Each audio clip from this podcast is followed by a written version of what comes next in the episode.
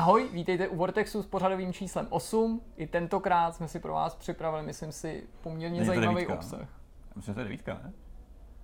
Nebyla teďka osmička. Já myslím, že to je osmička. Fakt? No tak jo, uvidíme. Pak se Sedm byla šťastná sedm. No, teď je to, teď je to fakt teď je to osmička. bříchatá osmička. Dobrý, tak jo. Ale jsem to taky nevadí, rozbít, prostě, eh, mohli bychom to přetočit znova, ale my už Ne, jsme dobré, tak daleko, že ani tohle to nebudeme opravovat, protože my jsme s tímhle zaváháním spokojení a navíc to tomu dodává eh, rozměr určité lidskosti, že nevypadáme jako takový mumie, což by dneska mohlo být docela jako k věci vlastně tahle ta poznámka, protože dneska si budeme povídat o novém Assassinovi, a nejen, že si ho rozebereme společně, protože já ho tady hraju, hrajete ho taky kluci? Bohužel ne, já jsem se Bohužel zařekl, ne. že jako Far Cry převlečení do Assassina hrát nechci. Tak já to hraju, tak to budu rozebírat teda jednak já a musím říct, že to je jako obrovitánská hra, obrovitánská ve všech smyslech toho slova, ale hlavně tady budeme mít úplně skvělého hosta, Lukáše, který se věnuje Egyptu dlouhý, dlouhý leta. Eh, On studuje klasickou archeologii, specializuje se na antický Řecko, na antický Řím, ale vedle toho se nikoli jenom jako hobby, ale aktivně zajímá i o Egypt, jezdí do něj, eh, nejen teda na dovolenou, ne k moři, ne že by někde v Hurgádě se válel na pláži, ale na vykopávky a tak dál a je samozřejmě v kontaktu s těma největšíma kapacitama, když to tak můžu říct, a s odborníkama eh, z české egyptologie.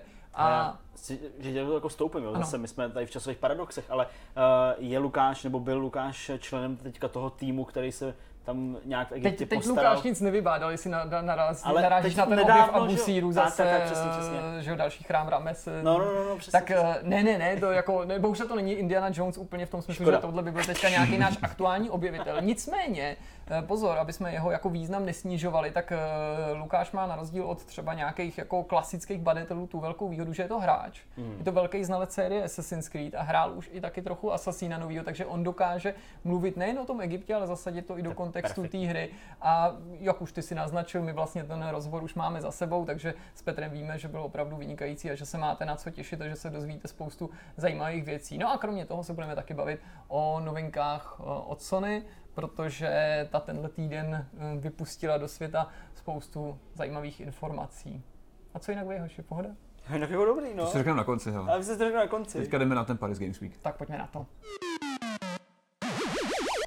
Jak už jsme avizovali v úvodu, naším prvním tématem jsou novinky od Sony.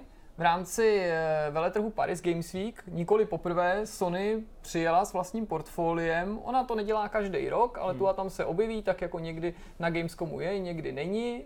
A obvykle, když do Paříže Sony něco přiveze, tak to není jenom tak, jako že by se tam účastnili, jak bych to řekl, symbolicky, nebo jenom Ne. pro formu, ale většinou jsou ty oznámení fakt zajímavý a stojí za to. A taky to ukazuje na určitý sebevědomí ze strany Sony, protože si vezměme, jak rychle ty akce jdou po sobě, že teprve nedávno skončil Tokyo Game Show, teprve nedávno skončil uh, Gamescom zmíněný E3 a za chvíli máme zase PSX klasický, Hmm. takže uh, vy dva jste se do těch novinek ponořili nejhloubějíc a já si myslím, že bychom si o nich měli popovídat, protože je to událost, která tenhle týden rezonuje tím herním světem a jedna z věcí, které byly asi nejvýraznější, nebo ke mně nejvýrazněji prozvukovaly, bylo nový video z Last of Us mm-hmm. a jistá kontroverze, která se objevila okolo násilí v této hře. Tak mm, Zdeňku, začni třeba ty, jak eh, se ti líbilo to video. Uh, já začnu ještě malinko předtím, Mhm. mm-hmm. uh, než se vůbec tomu videu dostanu. Ono v podstatě letos uh, Sony na Gamescomu nebyla, uh, neměli tam žádnou svoji keynote, nechali to svým konkurentům nebo dejme tomu kolegům z branže. Uh, nicméně oni tvrdili na E3, že na té E3 nám ukazují letos jenom půlku z toho, co nám chtějí ukázat.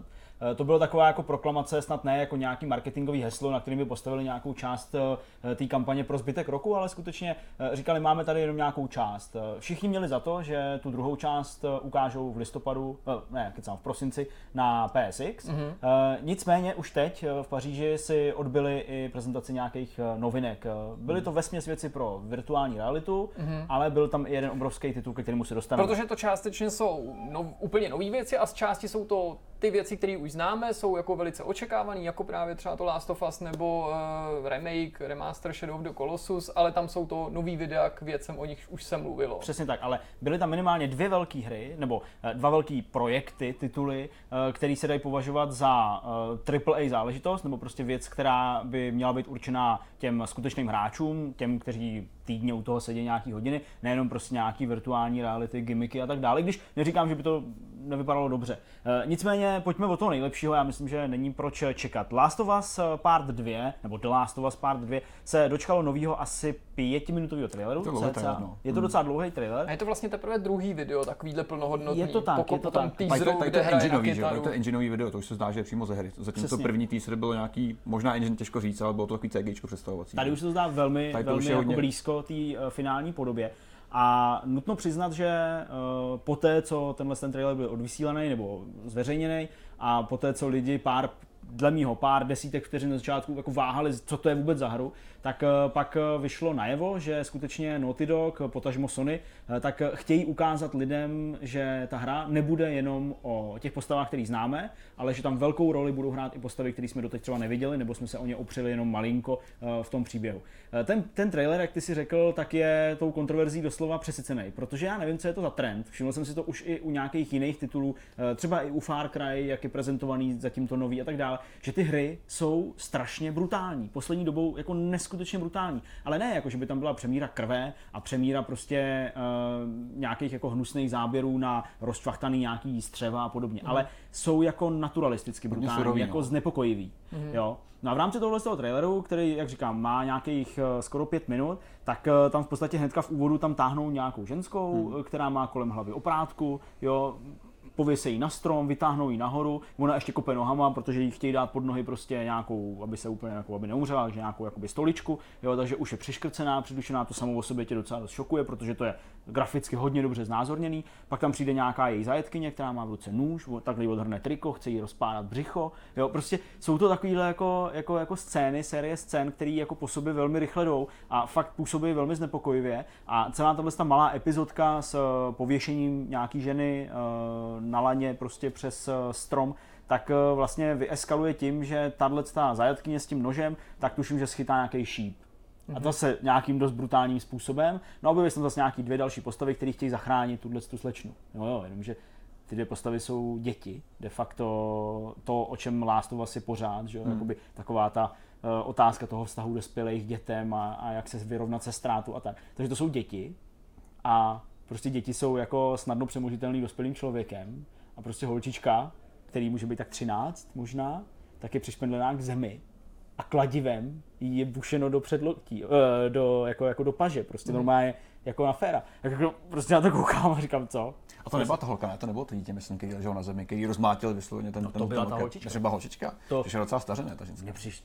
Ženská? přišla Tak ženská. to byla Aziatka, která byla jako velmi, velmi zachovalá, protože Aziatka to podle mě byla. Přesně, teda. jako Aziatka to byla, protože i ten, i ten chlapeček byl, byl Aziat Ano, ano. a měl, a měl luk Ano. a střílel lukem, ale prostě tahle dobře, slečná, nebo prostě jakoby mladě vypadající člověk, bez ohledu na to, jestli to je dospělý nebo není, tak prostě fakt dostala Je to- je jako, jo, oni tam jako, sobě, přesně, no. oni tam myslím něco padlo v tom, v tom traileru, něco jako uh, taky přistřihněte křídílka nebo něco takového. Mhm. Mm-hmm. Jo, a prostě začne mlátit kladivem prostě do ruky. Ono celkově, jakoby ta, ten trailer že je mnohem temnější, než to, co jsme do posud viděli, protože barevná paleta hlásí někde v noci, za prudkého deště a ty lidi, kteří tam očividně věšejí ty ostatní, tak to je nějaká sekta. Hmm. Což je třeba téma, který já mám hrozně ve hrách a který tady se prezentuje dost naturalisticky, jak to řekne, protože když to, takhle jakoby delikátní pohled na to, když někoho mlátí kladem do ruky, to jsem ještě jakoby jinde ve hrách neviděl. Právě jo. Mě osobně to nějak jako neznapokuje, musím Já říct, jako, jo, přesně že vím, jako, i, i co tím Zdeněk myslí, když, když mluvíš o tom, že tam nemusí být vyvr- vyvržený vnitřnosti nebo utržený hlavy k tomu, aby tě to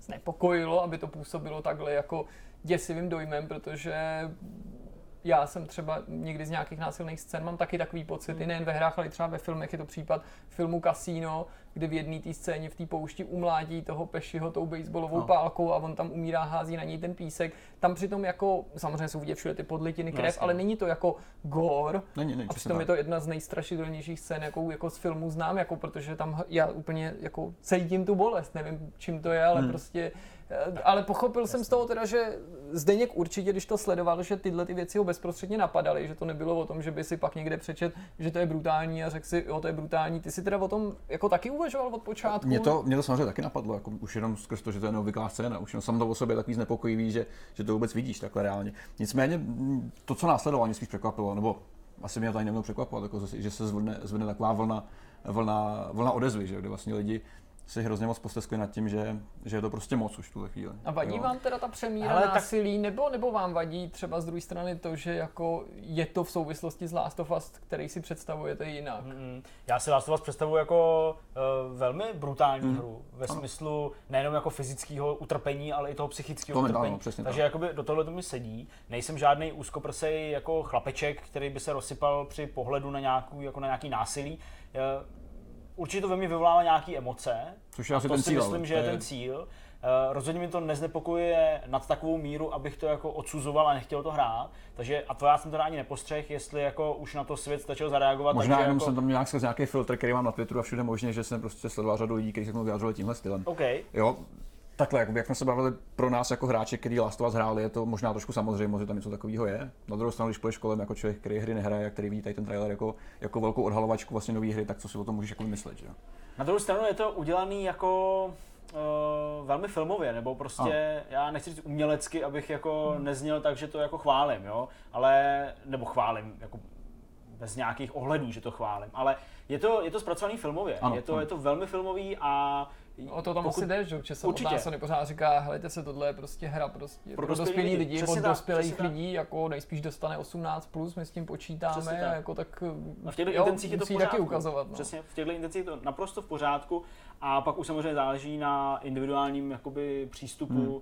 Nebo schopnosti zvládat takovýhle situace, sledovat eh, na každým z nás. Ale mně to prostě přišlo správný. Hmm. Přišlo mi to správný a oni mají ten obrovský luxus, si myslím vývojáři eh, no- z Naughty Dogu eh, spolu s hrama, který dělají, že oni z nich můžou ukázat úplně cokoliv.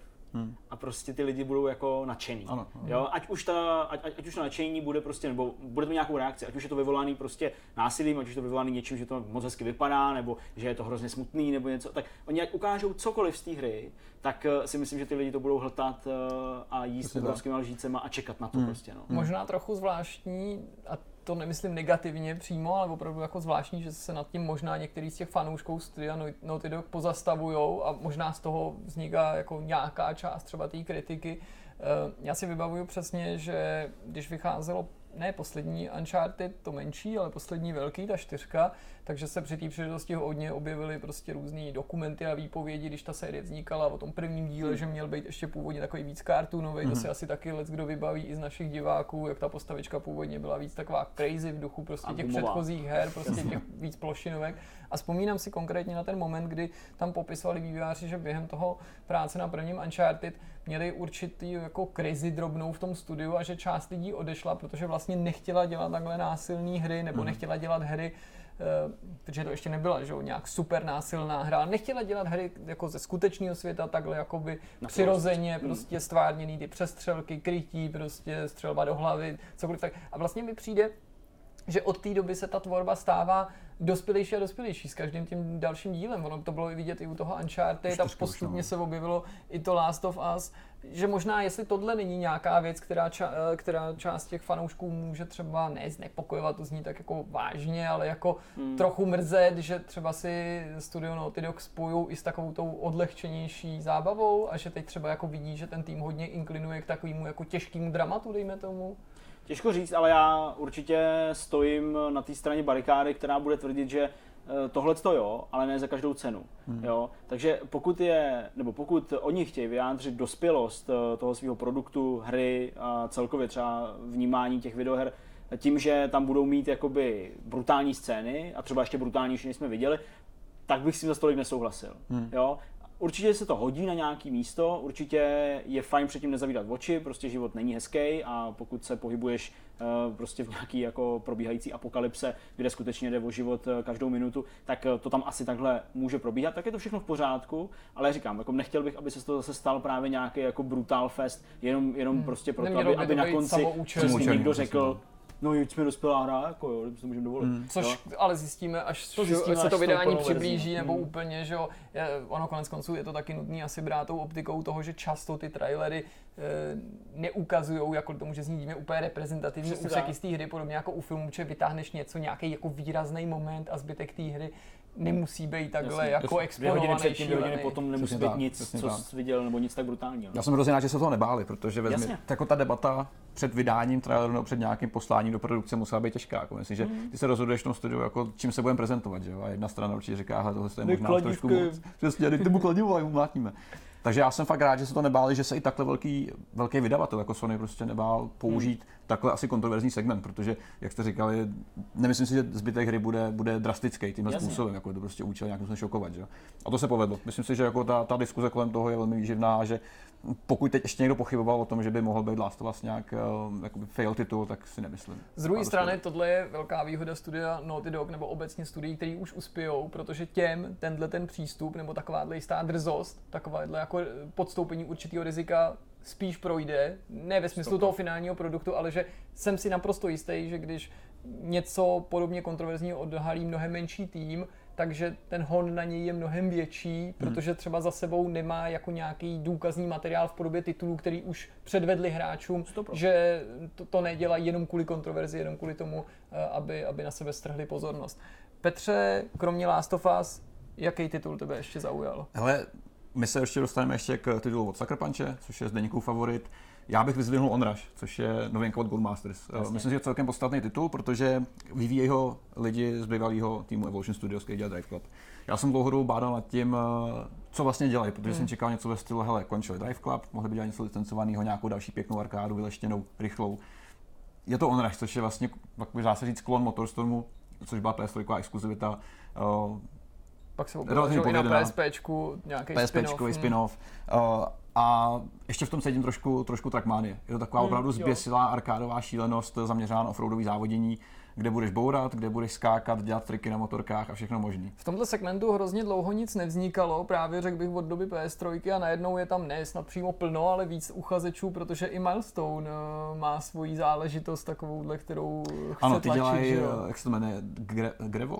Ne. Gravel. Gravel to je, což je, ale to je vysloveně jakoby závodění offroadový. Mm. Tady, to je, tady to je šílenost, tady to je sekanice uh, první třídy, protože když vidíte ten trailer, který je teda dost podivně přibarvený. Já když jsem dělal ty auta, kde svítí takový opravdu křiklavý zelený barvy, tak jsem říkal, proč? Protože prostě v tomhle tom byl Motorstorm super. Opravdu jako jo. prvotřídní, brutální hra, nicméně později, s čím dál byli, jak už se vlastně překládalo to titul Apocalypse, kde sázeli na dynamický prostředí, tak eh, ještě pořád se drželi při zemi. Tady to vypadá, že bude ještě krát tisíc zrychlení, uh, opravdu, opravdu bláznoství. Mně se, mě vlastně to trošku možná zklamalo, já jsem čekal něco jiného. Čekal jsem No to jsem se tě chtěl zeptat, že jo, protože vlastně to není i podle toho, jak o tom sám mluvíš, prostě to, co by jsme si spojovali s autorama Drive Clubu, jako je něco jiného, co oni se k tomu ani, ale oni se k tomu nepřihlásili veřejně, že by oznámil někdo nějaký tiskovce, hele, to děláme my pod Codemasters, uh, OK, vycházíme na všechny platformy momentálně, už to není žádná PlayStation exkluzivita, Nicméně on to propíchnul právě po Rastinsky na Twitteru, což byl, že jo, myslím si, že director vývoje uh, Drive Clubu, nebo minimálně producent. Nejsem si přesně jistý tím titulem, ale rozhodně nejvíc za Drive Club mluvil. Dokonce i po tom, co z toho, co to studio jako přestalo existovat, tak když dělala těch... se ta VR ano. verze, tak on i pořád jako s ní byl, jak bych to řekl, solidární, pořád ji propagoval tak. a tak. Přesně tak, takže ten se mu vyjádřil, jako, že hele, to děláme my, náš tým, nejsme úplně všichni, ale je nás, je nás většina. Takže uh, očividně byl velmi opatrný na to, na to odhalení. Uh, ten trailer vysloveně vypovídá o všem, tam není moc co komentovat, protože když se na to podíváte, určitě někde běží na obrazovce, tak eh, je to, je to, prostě, je to prostě šílenost arkádová, nic víc, nic míň, eh, kde se bude bourat, eh, možná tam budou nějaký zámky burnoutu, protože přece jenom bouračky jsou jim velmi dobře známý, ale mně se to nějak nezdá, popravdě. Jo, jako nemyslím si, že to je něco, co bych teďka chtěl hrát a přesně jsem doufal někde v duši, že to bude něco ve stylu Dive Clubu. Prostě hmm. nějaká arkáda, která Codemasters chybí, si myslím. Hmm, Oni mají jedničky, že jo, mají tam rally, ještě by tam sedlo něco, něco ještě, co se trošku víc jako rozplyne mezi ostatní. Na druhou stranu taky se to nabízí, jako vůbec bych se nedělal, tam byla nějaká třeba konkurenční doložka nebo něco podobného, kdy si řeknu, hele, nesmíte jo. dělat prostě arkádový závody hmm. nějakou dobu, než uplyne prostě jen 2-3 roky. A nabídlo se tady to, s tím mají zkušenosti, že jo, prostě jako hmm. offroadový závody, to mají, to mají v krvi. Už to tady Petr naznačil, ty máš taky svého favorita nebo další titul, který tě hodně zaujal, řekni nám o něm prosím tě víc. To hrou, kterou jsem tak trošku naznačil v úvodu a kterou tady naznačil i Petr, tak je hra od eh, studia Sucker Punch. To je studio, který asi z poslední doby znáte díky sérii Infamous, nebo hrám Infamous. A tahle věc se jmenuje Ghost of Tsushima a je to japonská, samurajská uh, záležitost a já jsem hrozně rád hned z několika důvodů. Uh, ten první důvod je samozřejmě ten, že prostě mám rád tohle období dějin, mám rád japonskou historii, ačkoliv to nejsou ty mnou úplně oblíbený ty feudální války někdy kolem toho roku 1500, dejme tomu 70 a prostě uh, přelom 15. 16. století. Tohle je válka Japonců s Mongolskem někdy kolem roku 1270 cca, takže je to o nějakých 300 let dozadu, ale to vůbec nevadí, protože to prostředí samo o sobě je hrozně pěkný, hrozně poutavý a řekl bych, že ve videohrách i docela opomíjený, mm-hmm. nebo minimálně ne tak často zpracovávaný. Samozřejmě jsme měli různé alternativní záležitosti, v poslední době se určitě nabízí zmínit Nioh, který je taky z Japonska, taky je z tohohle prostředí, ale uh, je to jako kdyby si dělal komiks uh, japonský. Jo, prostě není to jako historická hra, nebo prostě není to hra, která by úplně přesně kopírovala nějaký historický reálie, uh, včetně architektury, výbavy těch vojáků a tak dále. Tady to vypadá jako velmi zajímavě. Působí to na mě uh, mnohem líp, než kdyby třeba oznámili Ubisofti, že budou mít Assassin's Creed z téhle doby. Hmm. Uh,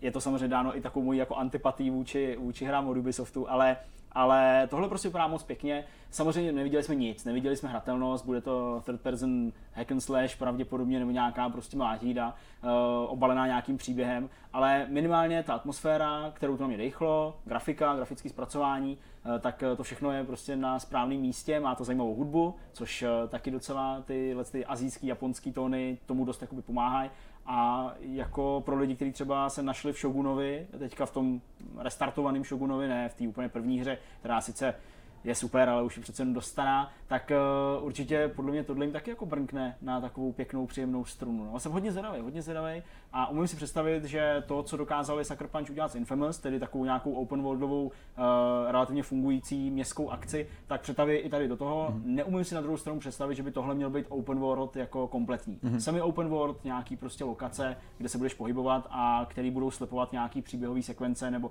nějaký cestování od nějaký větší lokace k větší lokaci, ale i tak si myslím, že by to mohlo být docela hmm, fajn. Hmm. Ono tohle je zajímavý už díky tomu, že spousta hráčů uh, nemá moc no i když teď to bude možná vyznít trochu jinak, než jsem to myslel, ale jakože řada hráčů nemá příliš v oblibě japonský videohry, tak. ale zároveň, že je může přitahovat to období, to hmm. prostředí, tak jak říkáš ty, a když vlastně z tohohle toho ranku nějakých jako středověkých, prostě historických, do Japonska zasazených titulů vyházíš prostě věci jako Way of the Samurai, Onimushu, uh, Samurai Warriors, prostě vím, že teďka míchám různý žánry dohromady, Jasně. protože jsou to japonské hry a ty mi nesedí z nějakého důvodu třeba tomu konkrétnímu člověku, tak ono zase tolik titulů té západní provenience, který by byly do tohohle prostředí zasazený, nevzniká. Ono je to jako částečně logický, že? protože kdo by to měl jako postihnout líp než eh, domorodci z Japonska. tak uh, to možná je jako taky dobrý moment, proč se o tu hru zajímat, protože bude o Japonsku, ale bude jako taková srozumitelnější, podobně jako když někdo kouká na posledního samuraje a ty by se mu smál za to, že má koukat na sedm samurajů, ale on třeba stejně má posledního samuraje z nějakého důvodu radši. Jo, jasně. jo, si souhlasím.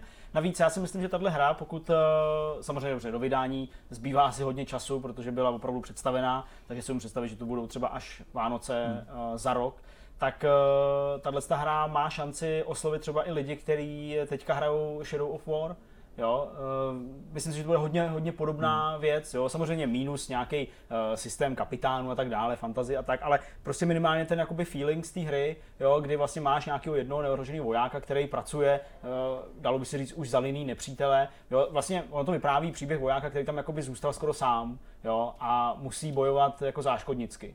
Jo, takže to nebudou žádný velký souboje prostě armád, ale skutečně nějaká jako záškodnická, taková spíš tichá, stealthová možná uh, akce, a prostě jako fakt to může fungovat, no. I z těch všech důvodů, který tady si ty říkal, že je to vlastně západní studio a jsou schopní to udělat uh, tak trochu hollywoodsky, ale možná i s nějakým důrazem, hmm. vzhledem k tomu, že to dělají pro Sony, tak možná i s nějakým uh, důrazem na ty reálie, i s nějakou jako úctou hmm. třeba hmm. k tomuhle. To bylo skvělé, kdyby se jim podařilo skloubit to jako nejlepší sobou světu, že Ježiš, Sony si na to dohlídne, že to jako bude, bude autentický, že to prostě bude i pro Japonce zajímavý, že se tomu nebudou smát, tak jako když uh, údajně šlo v Japonsku v kinech Pearl Harbor, že z toho lidi měli úplný záchvaty smíchu, protože Japonci, pokud vím, tak se jako produkčně nepodíleli na hmm. Pearl Harboru, ale zatímco třeba film Tora, Tora, Tora, který je mnohem starší, tak tam Japonci se v tom angažovali a ten ten, eh, jsem, co jsem tak pochopil, je u Japonců ve větší úctě právě, co se týče té tý věrnosti. Mě na tomhle děsí jenom jedna věc, to je to, že tady to je vlastně první hra, kterou Sucker Punch dělá na P4, pokud se nepletu.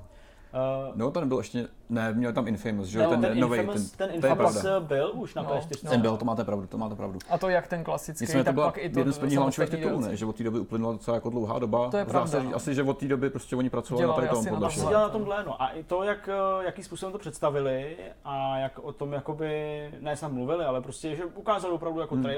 Tak uh, si myslím, že to je tak rok maximálně hmm. od toho hmm. vydání, jo? že už to podle mě nebude jako věc, na kterou bychom další dva roky čekali třeba. Tak oni jsou známí jako jedni z těch technologických mágů, protože hmm. Sony má jako hmm. několik z těch first party studiích nebo takových těch jako blízkých studií, že se to často změňuje třeba ve souvislosti s Insomniakem, ale právě třeba už i Naughty Dog, o kterých jsme tady mluvili, že by se často chtělo zdát, že to musí být snad jeden proprietární skvělý engine, který všichni mají, ale přitom jsou to různé technologie a přitom všechny jsou tak skvělý, tak já si myslím, že jo. i eh, pro hráče pro který je ta technická stránka hodně důležitá, takže by tahle hra mohla být zajímavá, protože oni po dlouhých letech jsou jako pro mě eh, zosobněním někoho, kdo se vždycky snaží trochu posouvat ty hranice možného na té aktuální konzolové generaci. Souhlasím, souhlasím.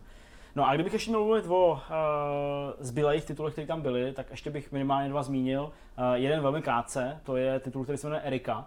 Je to vlastně interaktivní film, což je strašně zvláštní, ale možná to zase přichází do nějaký módy. Ono to používá ten systém Playlink, eh, což je ono to běží nějakou dobu. Je to Sony, Sony vlastně umožňuje hrát několika hráčům současně hru kooperativně. Něco jako bylo v Batmanovi, že jo? V tom Synchronně, je to asynchronní, myslím čistě. Takže já bych to chtěl vyzkoušet, protože jsem koukal na PlayStation Store, že tam je řada aplikací, které to používají. Mm-hmm. Já jsem to teda zaznamenal poprvé asi před měsícem, ale mm. jsem to ještě neskoušel, takže možná si můžeme někdy zkusit, uh, zkusit na nějakou, nějakou věc postupně. A to je tady to. Ještě se vypíchnul trailer na Detroit, který byl taky kontroverzní. hra. A Přesně. Další kontroverzní věc, kde bylo vyobrazení zase domácí násilí pro no. změnu no. na, na robotovi, na Androidovi. No a nejenom, ale i na holčičce. I na holčičce, uh, tam, jsem... jde, tam jde totiž o to, že uh, i tenhle ten, ona takhle, možná ty lidi o té konferenci, uh, o té keynote mluví prostě v tom nádechu, jakože až příliš brutální nebo emocionální, protože, protože se to tenhle druhý tra- trailer, jo, který taky je velmi, velmi jako těžký, velmi těžce stravitelný, je právě z toho Detroitu, zase to ukazuje úplně novou část, Uh, hlavní hrdinkou tentokrát za ty androidy je tam ta Kara mm-hmm. a vlastně je to vyobrazený, že ta Kara nebo nějaká její prostě verze té Kary, jo, že to nemusí být tam nutně, kterou jsme třeba viděli u těch jiných, uh, jiných uh, postav a, a v jiném tom prostředí. Takhle prostě ten robot jménem Kara nebo android tak slouží v rodině, kde není maminka. Tatínek je pravděpodobně velmi zahořklý, ale opilec a je tam malá holka. No a vlastně uh, tu holku týrá. To klidně takhle jako, jako, přesně, dostává richtu. A teď uh, po vzoru všech těch trailerů předtím, který jsme z Detroitu viděli, takový to jako, že uh, ti v rychlém sledu ukazují ty různé konsekvence toho tvýho hmm. jakoby konání hmm. nebo nějakého rozhodnutí, tak ve velmi rychlém stylu tady ti ukazují, že to může skončit buď to smrtí té holčičky, že ji prostě umlátí ten táta, nebo že uh, jí postrčíš ven prostě z okna, uh, jakož ta kara, a čelíš tomu tátovi případně nějaký smrti. Hmm. Může taky skončit uh, smrtí toho otce, uh, může to skončit tím, že prostě kara nedělá nic, jo. Jo, prostě ukazují, že, že jako skutečně je tam zase strašně moc možností s různým vyústěním. A já už teď, jak se blíží to vydání té hry, tak já už jsem jenom nervózní z toho, Eh, nakolik eh, všechny tyhle ty jednotlivé epizody hmm. u těch jako jednotlivých lidí a ty jednotlivé verze těch jakoby příběhů podle toho, jak si to odřídíš, tak jestli skutečně budou mít jako dramatický dopad hmm. na průběh té hmm. hry. Protože pokud ne, tak to bude špatný. Já bych si to strašně přál, protože budu se do jisté míry opakovat, ale to je asi nevyhnutelně souzeno stárnoucím lidem, že už s novými nápady nepřichází a říkají pořád dokola to tež. Já prostě hrozně přeju, aby se mi tahle hra líbila, aby se povedla. Jakkoliv musím současně jedním dechem dodat, že jsem v tom neobjektivní, ano, protože je to sci-fi, tak se mi to samozřejmě líbí mnohem víc, ale současně mám prostě strašnou obavu, protože Omikron, to je někde bokem od Davida Cage, ale dejme tomu Fahrenheit, moc jsem líbil navzdory prostě kritizovanému závěru. Heavy Rain, ano, ale už jsem k tomu měl výhrady. Beyond Two Souls, prostě hmm je mi líto, jestli se to jako někomu nezdá jako to, to, to mý hodnocení, ale mě ta hra opravdu jako nepřišla povedená hmm. a taková do sebe zakoukaná, tak doufám, hmm. že teď to zase bude trochu víc hra, že no, Já nevím, Hele, že to bude. nedělají prostě jenom pro sebe a že prostě trochu o tom jako uvažují o té kritice, Hele, kterou bude to hra, vyslechli. bude to hra. Já prostě už jsem, jako hele, já jsem z té hry, už si jako sám na vlastní kůži mohl zahrát, dejme tomu 40 minut. Jo, 2x20 prostě nějakou jako sekvenci.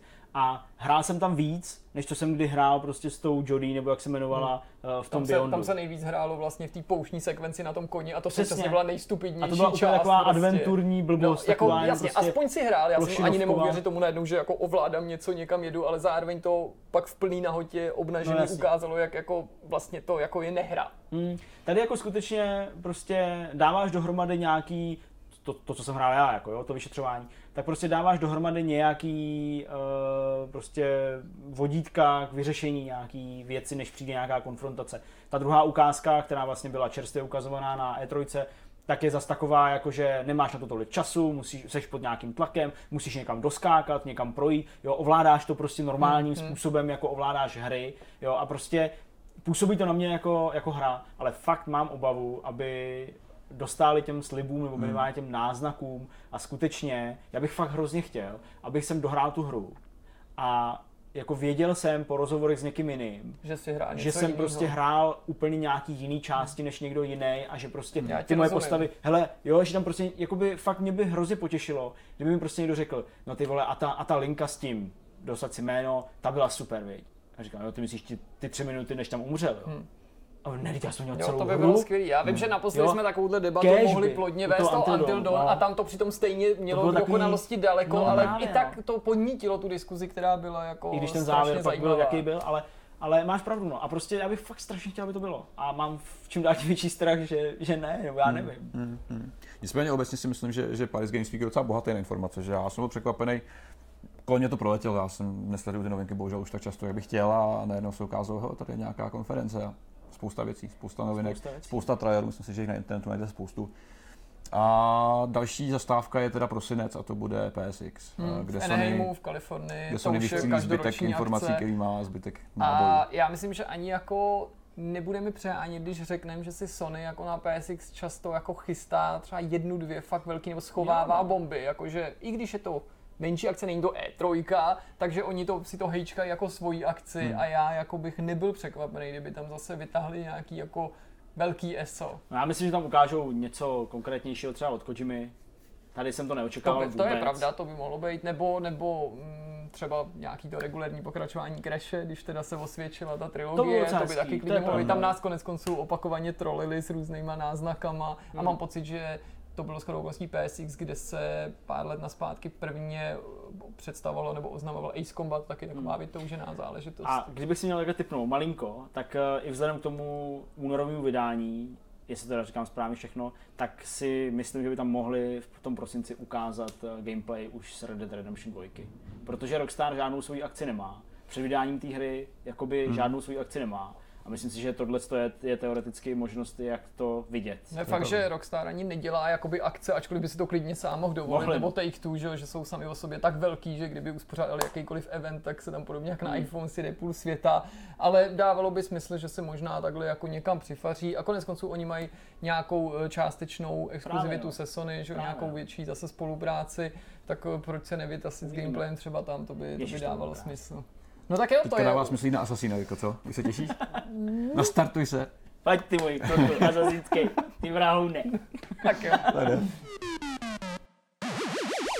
Pojďme si zahrát takovou hru. Uh, protože, jak už jsem naznačil v tom povídání o uh, Paris Games Week a o konferenci Sony, tak já opravdu se netajím tím, že mě unavují hry od Ubisoftu v poslední době už jako hodně, takže jsem se rozhodl, že vůbec nebudu hrát. Hmm. A týká se to i Assassin's Creed Origins. Odbyl jsem si v úvozovkách. South Park byl výjimka. South Park byl, To dobře, pochopitelná. promiň, ne, to promiň. já tě nechytám za slovo, to Jasně. jenom všichni asi chápou, že tě myslí spíš věci jako Wildlands, Division, Far Cry. Přesně tak. Tyhle, ty, tyhle ty hry, uh, které v mých očích, samozřejmě si to nechám a nechávám si to rád od uh, lidí vysvětlovat, tak já je vnímám jako hry, které jsou přes kopírku a uh, prostě opakují dozemdlení mechanismy, které mě tolik nebaví. Uh, já jsem si s Assassin's Creed, Ori- Assassin's Creed Origin, Assassin's Creed's Origin, Ježíš Maria, to, to, to je strašný. Jsem si odbil v úvozovkách jakoby povinnou nějakou takovou prohlídku na E3, ale nějak hluboko jsem to neskoumal a mě by fakt zajímalo, jestli třeba Origin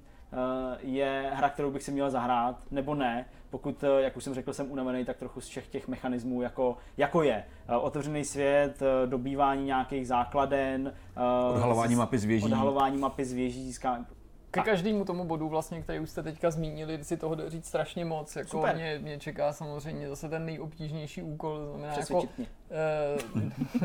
spíš jsem myslel teďka v tuhle chvíli zrecenzovat Assassina, protože musím říct, že ačkoliv to dělám dlouhý leta, výjimku jsme udělali jenom u Syndicateu, kdy jsem pracovně vůbec nestíhal, hostil se z toho ty, tak uh, i po těch letech s toho mám neuvěřitelný respekt pořád, ne protože bych měl takové úctě tu sérii, a nejen z toho důvodu, že jsem se počítal mezi vášnivý fanoušky, dneska už bych to asi ani takhle neřekl, ale především, že ta hra je obrovská a to hmm. prostě platí i pro ty Origins naprosto jako bez zbytku je prostě, pane bože, je jako šíleně velká a vím, že na tohle jste se neptali, ale musím to říct hned z úvodu, jakože podle mě na normální obtížnost není možný ani při tom největším, jako nejrychlejším tempu dostat se na závěr za méně než 20 hodin a myslím si, že většině lidí to bude trvat spíš 25 hodin, ale jako jako fakt vytěžitý je prostě 50 hodinách, 60 hodinách, je to prostě neskutečně velký.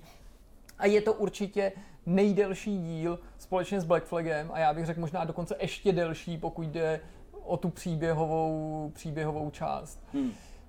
Abych uh, navázal na to, co se mě ptal, jestli tě mám jako přesvědčovat, nebo ne, přesvědčit, jestli bych to dokázal. Ne, ne, ne, to já to jako chápu, jako kam tím míříš. Tak uh, odpovím ti tak, že jako nezdílím úplně takový to bezbřehý nadšení, nebo takový všeobecný nadšení, který panuje v souvislosti s novým Assassinem. Vy stejně jako naši diváci jste si asi všimli, že recenze jsou hodně pozitivní, hmm. nepadají úplně absolutní známky, ale pohybuje se to kolem osmiček i třeba těch devítek, čtyři z pěti a ekvivalenty toho. A všeobecně převládá příjemný překvapení, který je možná daný tím kontrastem k tomu, jak málo se čekalo, protože mně přišlo, že tahle ta hra, tak jako každá, je za ní určitý příběh. To konec konců u Ubisoftu hodně bývá dlouhý leta ve vývoji. První Assassin po té pauze, která byla jako vynucená hmm. okolnostma i fanouškama přímo, zároveň přísliby velkých revolucí, hmm. ale to už jsme tady od Ubisoftu slyšeli. Slyšeli jsme to i případě Syndicate Unity, který předtím žádnou pauzu neměli. Zase jiný jakoby studia vedli mnohaletý vývoj. A přesto přes tohle to všechno a přes ty ujištění, já si pamatuju, kdy Yves Gilmo mm, zdůrazňoval, že to možná bude trvat ještě díl, než se té hry dočkáme a že dostane všechen čas, který bude potřeba, tak oni o tom mluvili jako prostě nějaký nový, nový příchod Mesiáše na zem, tak já si pamatuju, ten jako velký jako schlazení hráčů, když viděli ty první videa z té hry, najednou si řekli, je to úplně totež, nebo je to furt úplně stejný, nebo a ještě v něčem je to dokonce snad horší, nebo jako Kluci, fakt netuším, odkud začít, asi hodně se budu muset chytat vašich otázek, ale první, co vám řeknu, je asi proč teda jako s takovou hrou, která má takhle zvláštní reputaci a, a ta série, která jako je v určitém úpadku, už to myslím tak jako šlo říct před vydáním, proč vůbec ní ztrácet čas, zvlášť když jsem vám řekl, že to zabere strašně moc času a musím říct, že tohle pro mě bylo i z hlediska hledání toho času vůbec jako nejobtížnější, co pamatuju, protože jsem měl spoustu dalších starostí a utopit v tom ten čas bylo jako uh,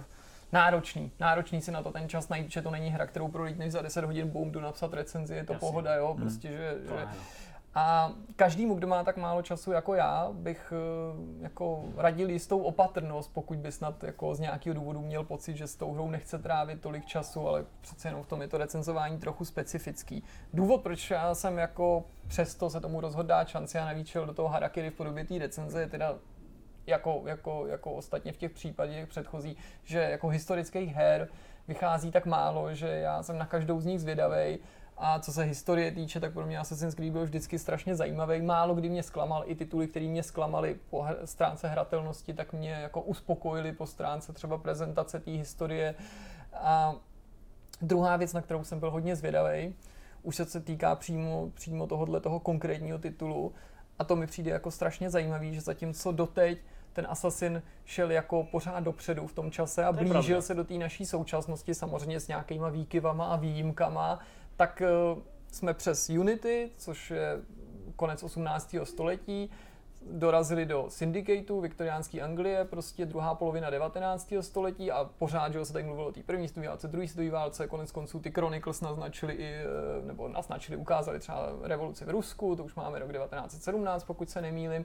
A teďka najednou bum a skok a jsme úplně nejhlouběji hmm. v historii, jak jsme kdy v nějakém hlavním díle byli. Takže já jsem byl jako Eh, extrémně zvědavý na to, co to přinese právě po stránce hratelnosti takový skok, protože přiznejme si, ta Paříž eh, toho, toho 18. století i ten Londýn toho 19. století, to už byly jako poměrně jako moderní metropole i moderně fungující. Eh, projevovalo se to i na tom gameplay, že nebylo už třeba normální Paříž procházela revolucí, ale dejme tomu v tom viktoriánském Londýně, prostě aby si zbraně nosil na veřejnosti, ukazoval je, což určitým často i kreativním způsobem hmm. trochu podmiňovalo to, jakým způsobem si tam musel fungovat. Všichni si určitě pamatují takový ty díky v těch vycházkových holích, jo, že jo? nebo to, že se tam objevily ty kočáry, dostavníky, který už v určitém smyslu eh, ne třeba příliš přesvědčivě, ale simulovali ku příkladu dopravu automobilovou, tak jak ji známe z moderních městských akcí, kterým se no, Assassin v tu chvíli uh, právě blížil.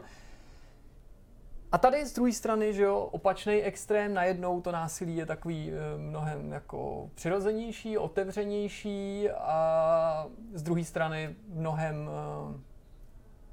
přírodníc orientovaná mapa, která není najednou jenom o městech, ale připomíná Black Flag, Rogue, nebo Assassin's Creed 3, je tam prostě mraky, mraky té krajiny, samozřejmě netvoří města a vesnice, ale tvoří ta divočina, pouště, prostě nějaký savany, nebo co to všechno je.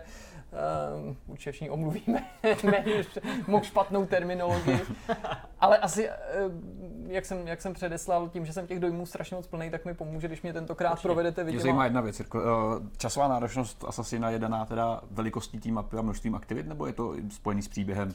Který týká, nějak prolíná celou tou hrou. Týká se to toho příběhu. Je to vlastně věc, kterou vím, že už budu částečně té hře vytýkat, i když jsem v tom smyslu částečně specifickým hráčem, protože tu hru potřebuju testovat a nej, není mi to úplně pochůti, ale týká se to všech. Uh, Assassin's Creed Origins přichází s novinkou a to tou, že ty nemůžeš hrát jenom hlavní questy, i kdyby si chtěl, protože ty questy mají nějakou doporučovanou úroveň, ty nepřátelé taky, a to v tomhle smyslu to nejvíc připomíná Black Flag, kdy se tím mohlo stávat, ale v těch námořních misích, když ty hmm. si vyrážel do těch bitev, že ti ta hra oznámila, ještě tam nejezdí, tvoje loď není dostatečně vylevlovaná, ale to se ti teďka vlastně stává i v průběhu té normální hry.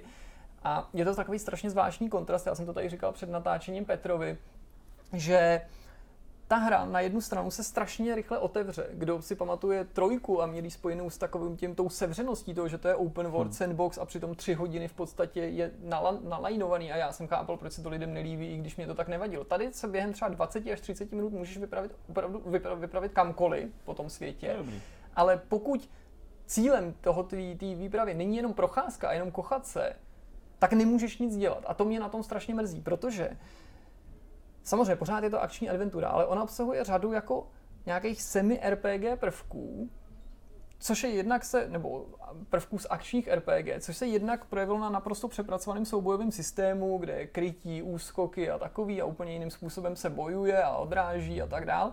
A částečně na tom tvém putování tím světem, protože ve Skyrimu bylo v tomhle smyslu podle mě snažší se třeba hned na začátku odchýlit od toho hlavního questu a vyrazit někam po té mapě. A samozřejmě narazil si na místa, kde si dostal na budku, ale řadu těch věcí si mohl jako plnit a už průběžně jako levelovat. Hmm. A tohle je tady těžký, protože ty vlastně nevíš, když začínáš, kde na té mapě na tebe ty nebezpečí hmm. číhají. Ty jakoby můžeš jít kamkoliv, ale, ale vlastně nemůžeš. Já ti můžu prozradit, že jenom když půjdeš z úvodní lokace na sever, i když se třeba vynecháš jako hlavní quest nebo hlavní příběhovou linku, takže tam narazíš na nepřátele, který zdolá, že tam narazíš na hmm. vedlejší úkoly, který si můžeš nabrat, protože všechny, každý eh, mise, ať už je hlavní nebo vedlejší, tak má právě nějaký označení, jakože doporučený odplnění třeba úrovně 10, 12, 15 a tak dál. A není radno to podceňovat. Hmm. Opravdu jako to číslo není jenom nějaký doporučený číslo.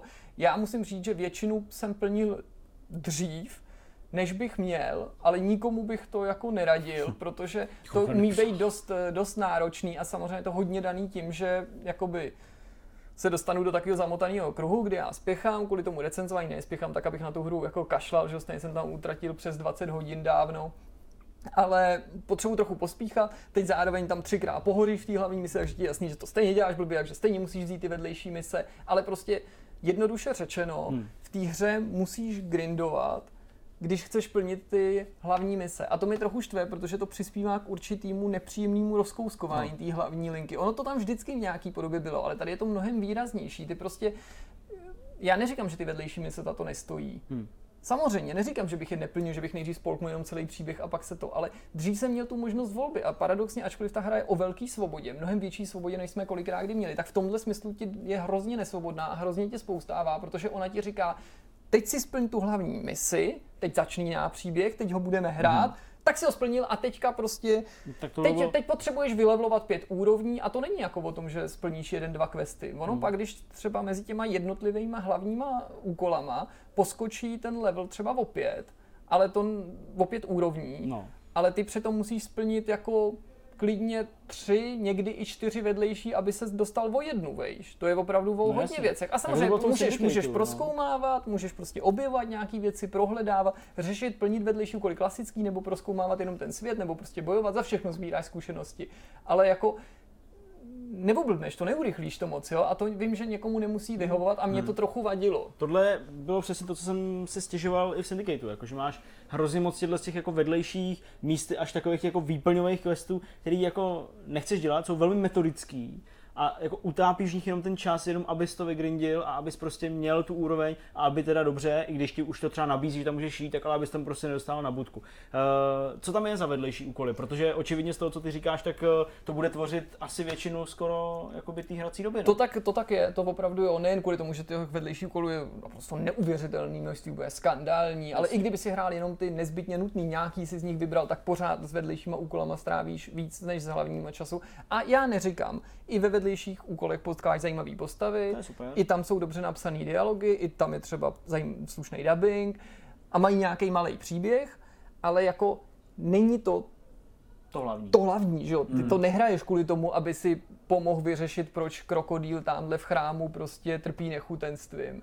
Jsou to furt jako drobnosti, čůčoviny. A pokud někde probleskuje ve větší míře ta, ta, ta škatulka těch klasických asasinských her, tak jak je známe, takový to dojdi, a zabij, dojdi a přines, dojdi a promluv, proskoumej tři věci a vrať mm-hmm. se, tak jsou to ty vedlejší mise. Já neříkám, že ta hra je úplně podle jedné šablony, ale v těch vedlejších misích, a to přitom množství je naprosto logický, jako to jsou prostě desítky a desítky vedlejších úkolů a ta mapa je neuvěřitelně obrovská. Jako já nečekám, že mě v každém úkolu překvapí nějakým kreativním gameplayem, ale jako no, keci, jasně, dobrý, Jo, takže mám tam dojít dobrý, tam ho zapíchneš, dobrý, jdu zpátky nebo někoho tahám.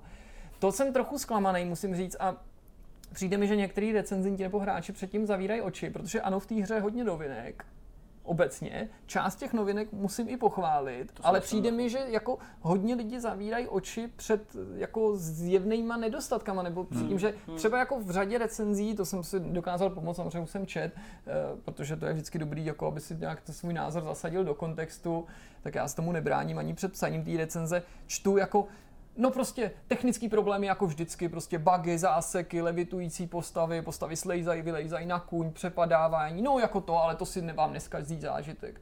Jako to vám teda skazí zážitek. Ta hra je zabagovaná jako prase. Jako na PS4 já, já to hraju na PS4 na klasický, mimochodem vypadá výborně. Vypadá jo. na té standardní PS4 ta hra jako excelentně, ale prostě frame dropy velice častý, ne na úrovni Unity, takový tý jako nehratelný, Jasně. ale prostě záseky, padání té hry, opakovaně i do hmm. dashboardu mi to spadlo, jako glitche těch postav, co tam dělají, kdy to jako rozbíjí ten svět, prostě jakože chlapík, pojď, já nasedlám tady svého, osedlám svého velblouda, ty osedlej svého a následuj mě prostě do nejbližší krčmy, tak on nasedne na koně, já nasednu, nebo na velblouda, já nasednu na svého velblouda, moc z něj sleze, zase na něj vyleze, sleze, vyleze, ujede pět metrů, sleze z něj, pak někde glitchuje, no prostě jako otráví tě to. Ale z druhé strany, přestože teda se opakují ty bizáry a padání a takový to plácání na zdi a to, ty chyby při tom parkouru, který mimochodem samozřejmě vypadá pořád naprosto stejně, jo, stejný animace, hmm. prostě jsou tam i ty stejné prvky, jsem, jako ty do, stromy do Včka, jo, jo, jo, prostě, který už jsou tam od, od, od trojky jo, přes Black Flag objevili se, že jo, i Unity. To, to, jako teď to vypadá, že jsem to haním, takže vypíchnu z druhé strany něco, o čem se poučili. Já jsem třeba úplně nemohl věřit, když jsem si po nějaký hodině, další hodinách a další hodinách uvědomil, že tam už nejsou ty debilní odposlouchávací mise, při kterých chodíš v tom, v tom válci Jo, a kdekoliv se super. zgličuješ nebo oni tě zahlídnou, tak se to celý resetuje. Další věc. Tam nenarazil jsem snad na misi, která se jako pokazí tímhletím způsobem. Dřív to byly klasické mise.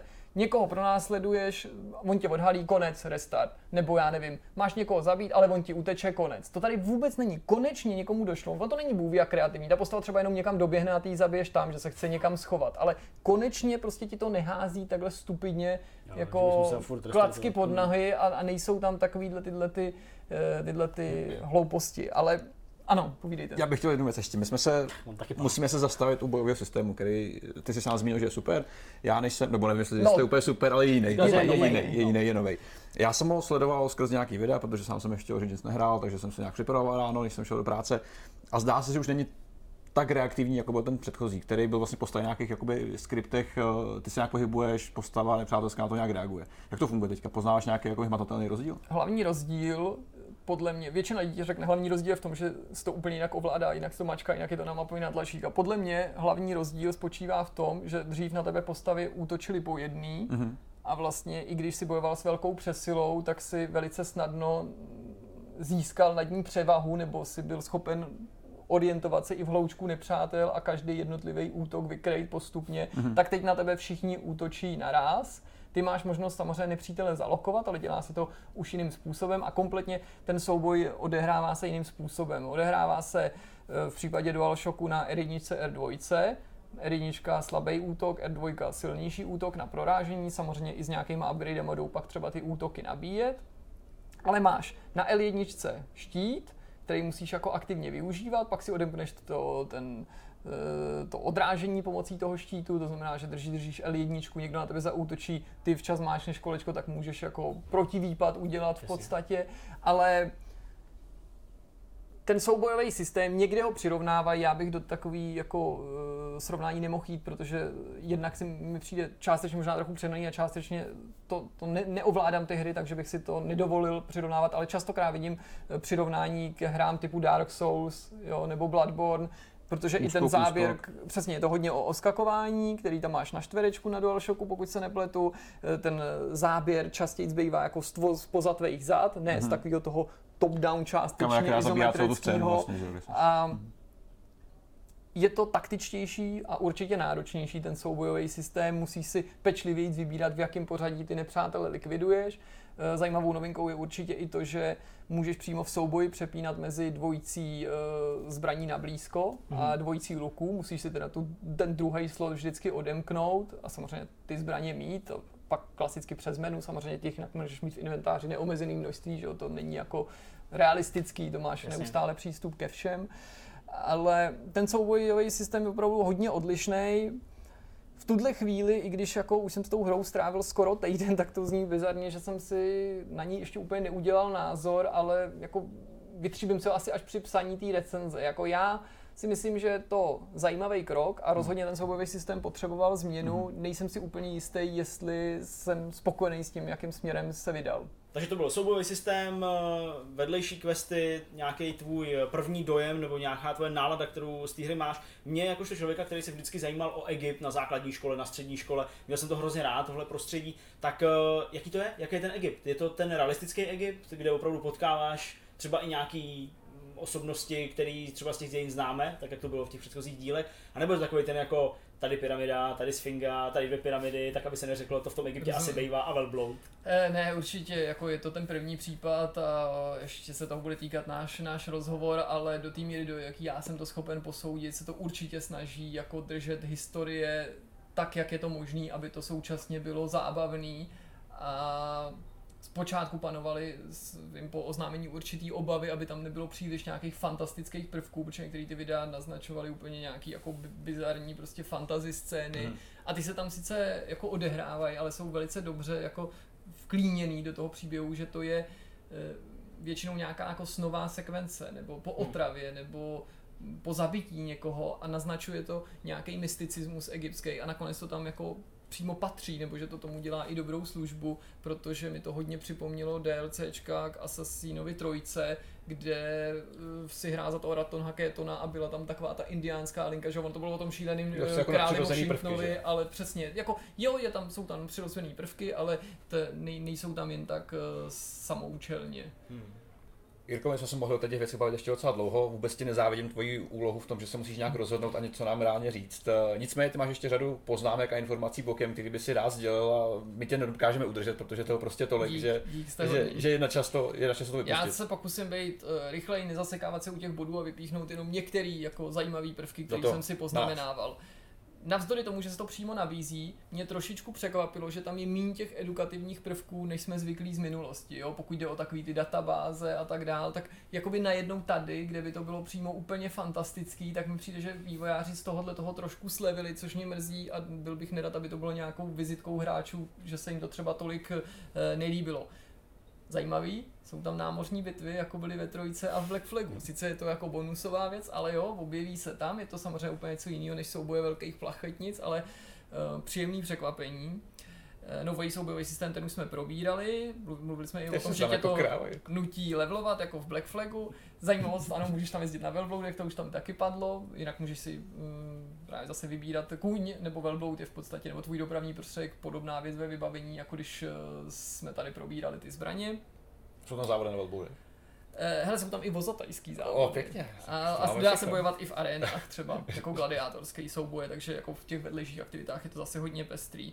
Eh, Je docela zvláštní, že jakkoliv je ta mapa obrovská, enormní, už jsem o tom mluvil, že přitom spousta úkolů tě vrací jako třeba třikrát, čtyřikrát do stejných míst a do jiných míst jsem se třeba ještě ani nepodíval, ale mluvím tady opravdu o velké části té mapy, to mě úplně jako zarazilo, že některé ty části jsou strašně nadužívané, až tě to štve, že si říkáš, Mhm. že týhle základně už zase v téhle konkrétní, v té obrovské Alexandrii už po čtvrtý jdu do téhle základny a přitom jsou tam kilometry, kilometry, kilometry prostě míst, který ti ta hra jako neupře, ono tam pak taky něco je, ale že, že tě tím chytřejc s tou Taky mapou ne, neprovlečou.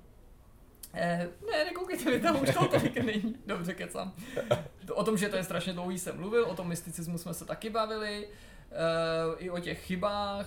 Uh, jednou z takových vtipných třeba je, že tam eh, třeba doprovázíš nějakou vznešenou dámu, nějakou jako milost paní a ona se tak jako hezky nese a teď najednou prostě mine schod, tak se zgličuje, začne skákat, nabíhat prostě asasinsky na nějaký jako výčnělek. jsi, Prostě. vznikl z Assassina nový men, což je, říká se tomu Gator Boy, což je normálně uh, aligátor, který je bohužel v pozici a v animaci člověka, takže stojí tak na odsasu v té vodě a tváří se jako No člověk. ona ta hra je prostě na to strašně vděčná, že při té velikosti se tomu asi nejde, eh, nejde ubránit. Eh, Další dobrý vylepšení. Pokud jsem si měl možnost všimnout, tak spojenci konečně nemůžou zemřít, tak jako jsem mluvil o těch... Čemu se směje? Nepokračuj mě, se líbí to zapálení, jako to Ne, ne, ne, že nemůžou zemřít tvý postavy, co jsem, že maximálně jsou jako nějak omráčený Mhm. nebo něco, takže mise nekončí neúspěchem v případě, že ti umlátí nějakýho spojence, to přece při těch doprovodných misí je obecně nejen v Assassinovi, ale ve všech hrách e, úplně strašný. Nejsou to poslouchávací mise, celá hra je v češtině a ta čeština je hodně, hodně dobrá. E, pořád na mě ta série působí unaveně, když lidi říkají, že to je nejlepší Assassin od Black Flag, tak já musím druhým dechem hned dodat, že ale Black Flag přines obrovské množství novinek a to zas takových novinek já tady nevidím, proto asi jako nezdílím úplně to nadšení. Mluvil jsem o tom, že za méně jak 20 hodin to fakt nedáš ani když spěcháš. Uh, jeden z nejdelších Assassinů, jasně. Chybí mi tam to, co se objevilo v Unity, jedna z těch lepších věcí, nebo jedna z mála opravdu dobrých věcí, ne, ne, ne, nekoukej mi tam. v plánování vraždy, příležitosti, takový to, kdy ti to vypíchlo v tom prostředí, co můžeš využít a jaký různý můžeš zinscenovat situace. Ne, že by to tady vůbec nebylo, že bys neměl prostor ty být kreativní, ale chybí tam jako nápověda určitých možností, nebo ani mi nepřijde, že by tam těch možností bylo tolik.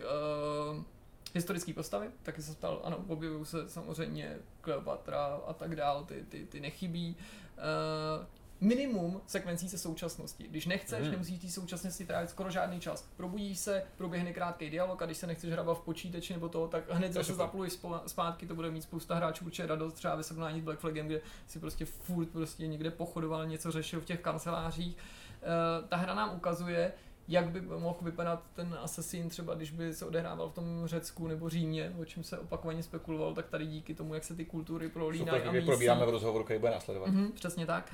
Uh, dokonce si myslím, že se tam autoři docela odvážně pustili do takových jako tezí, které jsou dneska jako mm, hodně politicky vděčný, ale takový jako ožehavý právě, jaký to je, když se ty kultury mísí, jaký to je soužití tam v tomhle případě třeba řeků a egyptianů, jak potlačovat nějaký třeba násilnosti, když se mezi nima objeví, jaký to je, když lidi soudíš třeba na základě náboženství nebo barvy kůže. To, to, to je odvážný, ne vždycky je to úplně dobře zpracovaný. E, místo orlího pohledu je tam teďka ten skutečný dravec, Což je dobře, že jako potlačili tenhle ten sci-fi prvek, protože ono to bylo až jako absurdní, co ten orlí pohled ti všechno umožnil. Vím, že jako po, speciálně po Far Cry, po tom Primalu s tou sovou jsou lidi úplně alergický, když vidí, hmm. že v Ubisoft hře bude se s něčím Právě. lítat. A musím taky říct, že skutečně ten dravec se chová ze všeho nejvíc jako drone z Wildlands nebo prostě z her nějakých taktických akcí, jako, jako jsou od Toma Clancyho, ale jako když pominu to, že ti ho vnucují častěji, než by museli, v podstatě při během každý mise potřeba něco s ním proskoumat, tak jako ta, ten, ten, ten dravec není takový oprus, eh, jak, jak jsme mysleli. O souboji jsme mluvili, o tom, že přesila může být problém, jsme Ještě taky bavili. E, to nezvládnou, všichni útočí na nás. Jo, chybí v úkolech vedlejší výzvy, jako byly dřív. Dřív byly v úkolech vždycky vedlejší výzvy a ty tam teďka nejsou. Dokonce jsem ani nenašel možnost, že by si ty úkoly mohl zopakovat. Hele, už, už tady je vidět konec. konec uh, jak jsem říkal, můžete, ale vlastně nemůžete cestovat úplně volně po té mapě. Taky mi přijde, že úplně se nezdařil úvod. Mně přijde, že úvod z hlediska příběhu je trochu matoucí, že tam se rychle ukáže nějaká sekvence tady něco v minulosti, historii do budoucna. Jo, že rozes mi nepřijde, že by byl úplně dobře eh, načatej. Eh, skvělý je, podobně jako v RPGčkách, další taková podobnost, že můžete plnit několik eh, úkolů paralelně, že ten úkol nemusíš dokončit, že ho máš třeba rozehraný, pak se k němu vrátíš, že nabereš spoustu questů a pak když tam objevíš, teď už jsme skoro na konci, nedělejte mi to. uh, a už jsme tam. Střídání dne a noci, skvělý. Eh, nejenom, že se to v té hře děje, ale že je s tím spojený nějaký denní cyklus těch postav a že opravdu se často vyplatí si počíhat na tu noc, nejen, že některými se jdou třeba v noci jenom odstartovat, to tak je s tím zase spojená nějaká speciální schopnost, kterou si můžete odemknout, díky který můžete ten noc a den střídat jako na stisknutí tlačítka. Um, steltování, líbí se mi, že mnohem víc mě ta hra nutí steltovat. Konečně z toho pod mnoha letech zase stealth akce, v tomhle smyslu nejenom akční adventura, rubačka, ale prostě to steltování úplně furt stejně blbý. Furt stejně blbý a jasně jsem na něm nejvíc docenil to, že ti seberou spoustu těch možností, těch moderních vychytávek, které jsme v těch novějších dílech měli a že tady je to zase takový jako hrubý, že máš jenom prostě někoho přilákat, křovíčko, kouřovou, tamhle oheň, šipku spávací, ale že máš jako minimum těch dovedností, tak jako to bylo v těch původních hrách a to je vlastně hrozně mm-hmm. osvěžující, že, to, to, že toho není tolik. A ještě něco to máš? Uh, jasně. Že můžete využívat oheň uh, a jeho šíření jako ve Far Cry a podobně jako ve Far Cry můžete pustit třeba i zvířata z klece a tak dále, když mám pocit, že to se snad v Assassinovi taky objevilo. Uh, a úplně poslední, že podobně jako Mad Max i Assassin's Creed dokazuje, že prostě poušť není jenom hromada písku někde nasypaná prostě široko daleko, ale že prostě poušť může nebo písek může tvořit obrovský části té mapy a není to přitom jenom nějaká přiblblá výplň mezi městem A a vesnicí B a hrobkou C, že opravdu zase dokázali podobně jako uh, Avalanche v případě Mad Maxe jako udělat cestování po poušti a objevování pouště extrémně zajímavým a že si ho užiješ a že vidíš poušť v mnoha jejich podobách, aspoň tak, jak si já jako like při Blblej Středoevropan představuju. Pěkný. Jste Aby tak toho... hodný, že jste mě to nechali dopovídat. Aby toho nebylo málo, tak jdeme na rozhovor. Jak jsme slibovali už v úvodu, tentokrát máme ve Vortexu zase hosta a naším hostem je Lukáš Kováček. Ahoj Lukáši. Čau. Čau.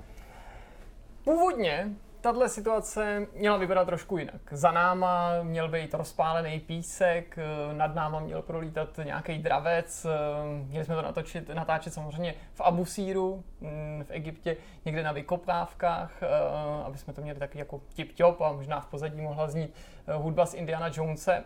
Pak jsme se rozhodli vzít vašich 30 tisíc, který jste nám eh, tak velkoryse poslali a koupili jsme si za to nový iPhone X.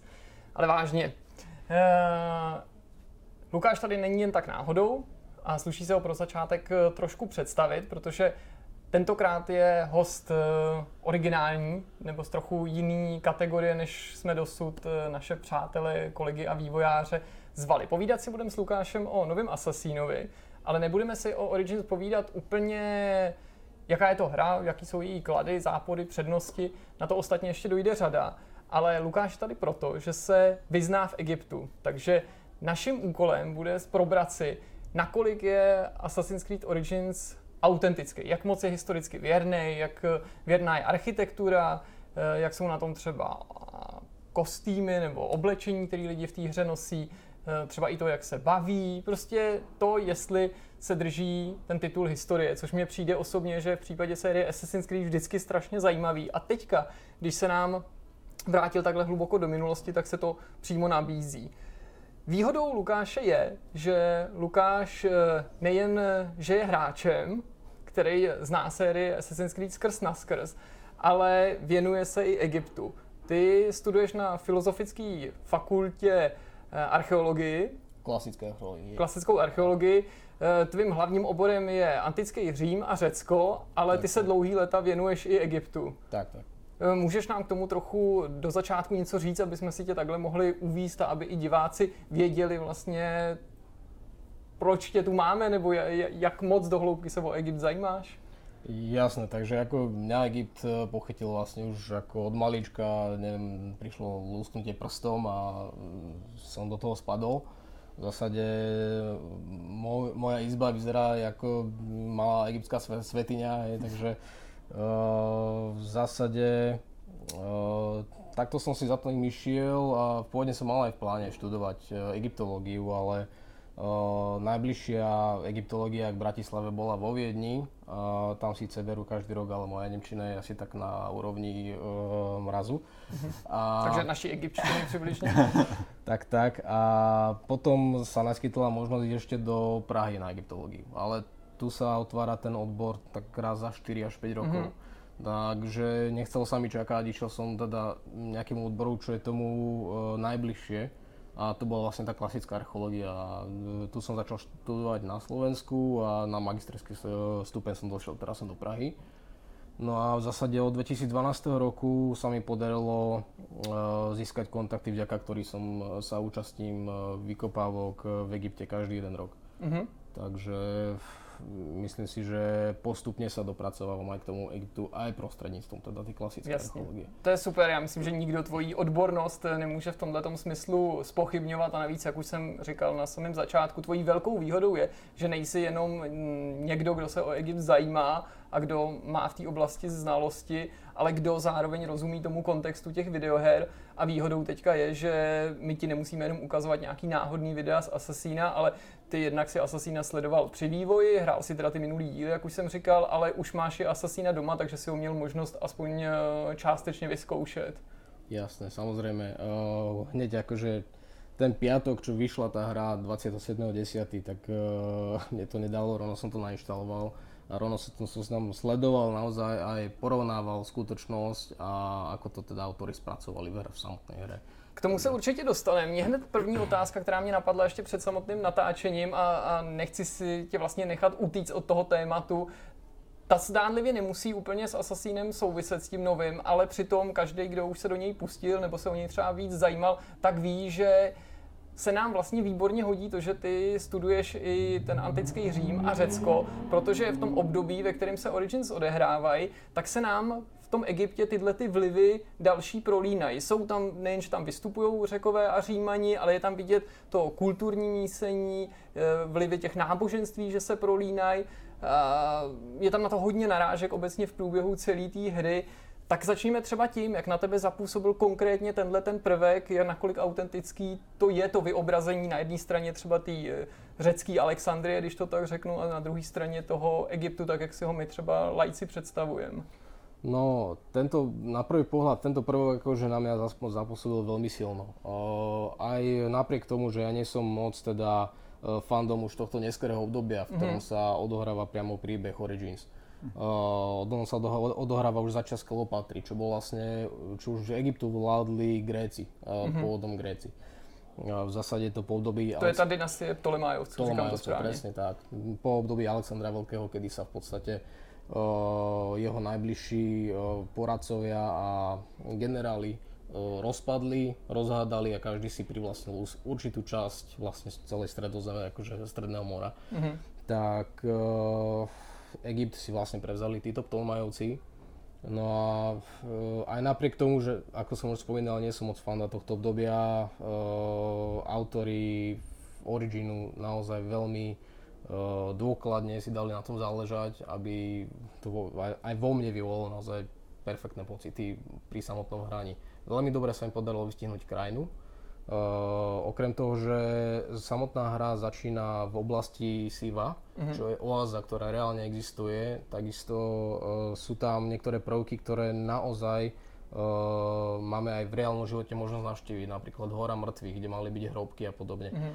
Uh, tá Hora mŕtvych síce je obsiatá v skutočnosti samými hrobkami, uh, ale nemohli ju v hre spraviť tak veľkú, aby teda človek e, nestrávil, ja neviem, polovicu hrania iba pre hľadanie hrobiek. Takže e, oni tam dali dve hrobky a nejakú misiu, ktorá teda sa tým zaoberá. A e, čo veľmi v podstate vyzdvihujem na Origine je práve ten mod akoby encyklopédie, že v zásade, keď si ho tam človek prepne, tak sa naozaj dozvie historické skutočnosti aj to, ako veci boli reálne. Mm. I právě tyhle ty historické typy ty se objevují třeba i, nebo historický typy, oni jsou to jednak typy a pak nějaký historické vsuvky a poznámky, se objevují i třeba v okamžicích, kdy se hra nahrává a jeden z nich je, eh, že vlastně tou dobou Egypt se dostává i do takového jako vojenského a mocenského područí Říma. Můžeš nám k tomu říct něco víc? Áno, tak ako samotný príbeh Originu, uh, mne sa pozdáva, že uh, tento príbeh sa odohráva v doby vlády Ptolemaja 13 eh, keď bol ešte vlastne dieťaťom a on eh, spolu vládol so samotnou Kleopatrou. Tam potom vlastne vznikli medzi nimi rôzne intrigy a oni sa rozdelili na dva veľké tábory. Eh, v zásade Kleopatra tá sa pridala k Cezarovi a zase tento Ptolemaios, ten jej brat mladší, tak on mal takého svojho poradcu a v zásade vznikla občianská vojna medzi týmito dvoma tábormi mm-hmm. v skutočnosti. No a ako asi všetci vieme, tak Kleopatra Cezar vyhrali. No to je známý i z těch filmů konec konců, že s Elizabeth tak, Taylorovou tak. i z těch novějších adaptací. Presne tak. Čiže až tak ďaleko v origine som sa nedostal, že ako je tam zakomponovaný celý tento príbeh, ale začiatok teda nasvedčuje tomu. Uh, takisto aj ten príbeh je o tom, že uh, z samotnej postave asasína uh, máme zabiť uh, jednotlivých takých hlavných, uh, hlavné postavy, ktoré ovplyvňujú samotného faraóna mm-hmm. a mhm. ovládajú celý ten Egypt. Uh, podľa skutočnosti by sa dodalo priradiť tomu, že práve títo faraóni, Ptolemajovci, hlavne pokiaľ bol ešte dieťa, e, akože, ako dieťaťom na tróne, mm-hmm. tak uh, mali taký svoj naj, najbližší okruh poradcov, ktorí mali veľmi veľkú moc a ktorí teda mali uh, veľký vplyv na samotného faraóna aj v celom Egypte. Takže je možné, že práve toto bolo ono, že toto chceli autory povedať tým, zakomponovať do príbehu.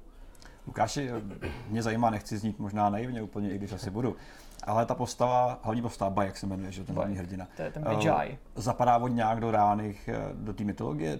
Ne přímo on jako člověk samozřejmě, ale svým, uh, svým postavením a, a tím, odkud pochází. Nebo je to jenom opravdu jako narvaný na hrubo uh, na celou tu egyptskou historii? Uh, skôr mám pocit, že je to tak nahrubo dané, lebo Medžajové ako naozaj existovali, mm. to mhm. bola egyptská uh, stráž faraónov priamo tu sa vlastne vyzdvihujú, ale už aj ako ochrancovia egyptského ľudu a podobne. Oni mali predovšetkým chrániť e, faraóna, to bola mm-hmm. jeho osobná stráž, niečo podobné ako uh, pretoriani uh, mali chrániť mm-hmm. Cezara, mhm, takže mm-hmm. tak toto bolo aj podobne v Egypte. Uh, takže tento bajek uh, on pôvodne, aj v ukážkach môžeme vidieť, že vlastne si rozrezal faraónovo meno na ruke mm-hmm, a podobne, mm-hmm. že už odmietal ho ochraňovať a pridal sa na stranu ľudí. Uh, pokiaľ vieme niečo takéto v reálnych nejakých udalostiach nebolo, alebo nebolo možné, lebo by to bolo považované za velec radu. To je spíš něco jako z Hvězdní brány Jaffové, že jo, když se niečo podobné, niečo na ten systém. No a uh, Takže to je asi odpoveď na tú otázku, že Dobrý. nie je to uh, teda zakomponované podľa historických udalostí. Já si Aspoň vzpomínám. Tá postava. Chápu. Eh, Já si vzpomínám, že když eh, ta hra byla oznámená, ještě jsme o ní nevěděli víc podrobností, nějaký takový ty detaily, a dokonce ještě předtím, než byla oznámená, spekulovalo se o tom, že by se mohla odehrát v Egyptě, to konec konců se mluvilo několik let dozadu, že jo, byl takový Ještě jeden z těch úniků vyšly, že jo, a přesně. Tak eh, já vím, že jednou jsme si takhle s klukama povídali a že já, protože jsem teda docela fanda na historii, ale zdaleka se samozřejmě nemůžu měřit s odborníkem jako si ty, tak eh, jsem si klad takovou otázku, do jakého období to vlastně můžou zasadit, aby to plnilo pro hráče a takový jako vlažný fanoušky historie podobnou úlohu jako ty předchozí díly. Asi víš, na co tím narážím, že? Když prostě jsme eh, odstartovali, zažehli nebo pomohli zažehnout americkou revoluci, tak bylo snadný tím, že se to odehrávalo eh, mnohem později, eh, vybrat celou řadu důvěrně známých historických postav, které budou hráčům povědomí. A tady jsem si říkal na jednu stranu samozřejmě Egypt, prostě mnoha tisíciletá říše, prostě s bohatou historií, eh, bohatou kulturou, každý zná jména jako Kleopatra. Z druhé strany zase mi přijde, že like nezná tu historii tak dopodrobna, že, že nemáme jednoduše k tomu možná takový vztah, jako třeba k tomu Řecku a Římu, který se přece jenom probírá i třeba ve škole, bych řekl, do větších podrobností. A z, tý, z toho důvodu já jsem si říkal, no tak kam oni by to mohli dát vlastně s výjimkou té Kleopatry, takový notoricky známý příběh. Dokážeš si ty představit i s ohledem na to, co jsi říkal, že preferuješ třeba jiný období, že by ta hra mohla fungovat třeba i líp nebo jinak, kdyby se odehrávala třeba 2000 let před naším letopočtem, před Kristem, v takovém tom uh, hlubším starověku, protože já si vzpomínám, to snad bylo přímo i v té Kleopatře, že se říkalo, že vlastně už tehdy, kdy ona byla na trůně, tak eh, třeba ty stavitelé pyramid a tak pro ní bylo něco strašně vzdáleného. Uh, tak áno, je to samozrejme okolo 2000 rokov dozadu. Uh, aj v dnešnej dobe sa o všetkých týchto obdobiach snažíme získať poznatky no, práve tými výkopávkami a nemáme o tom toľko znalostí, koľko by sme chceli. Preto mm, Egypt je ešte mm, neprebádaný zo strašne veľkej časti. Dá sa toho dá strašne veľa nájsť, strašne veľa zistiť. Uh, takže ale z toho, čo vieme, viem si celkom predstaviť, že by sa to zasadilo aj napríklad do uh, Strednej ríše alebo do Starej ríše. Mm-hmm. Hej. Uh, do obdobia, kedy aj, aj boli postavené tieto pyramídy, alebo jedna z prvých pyramíd, uh, tá Djoserova pyramída stupňovitá mm-hmm. a podobne.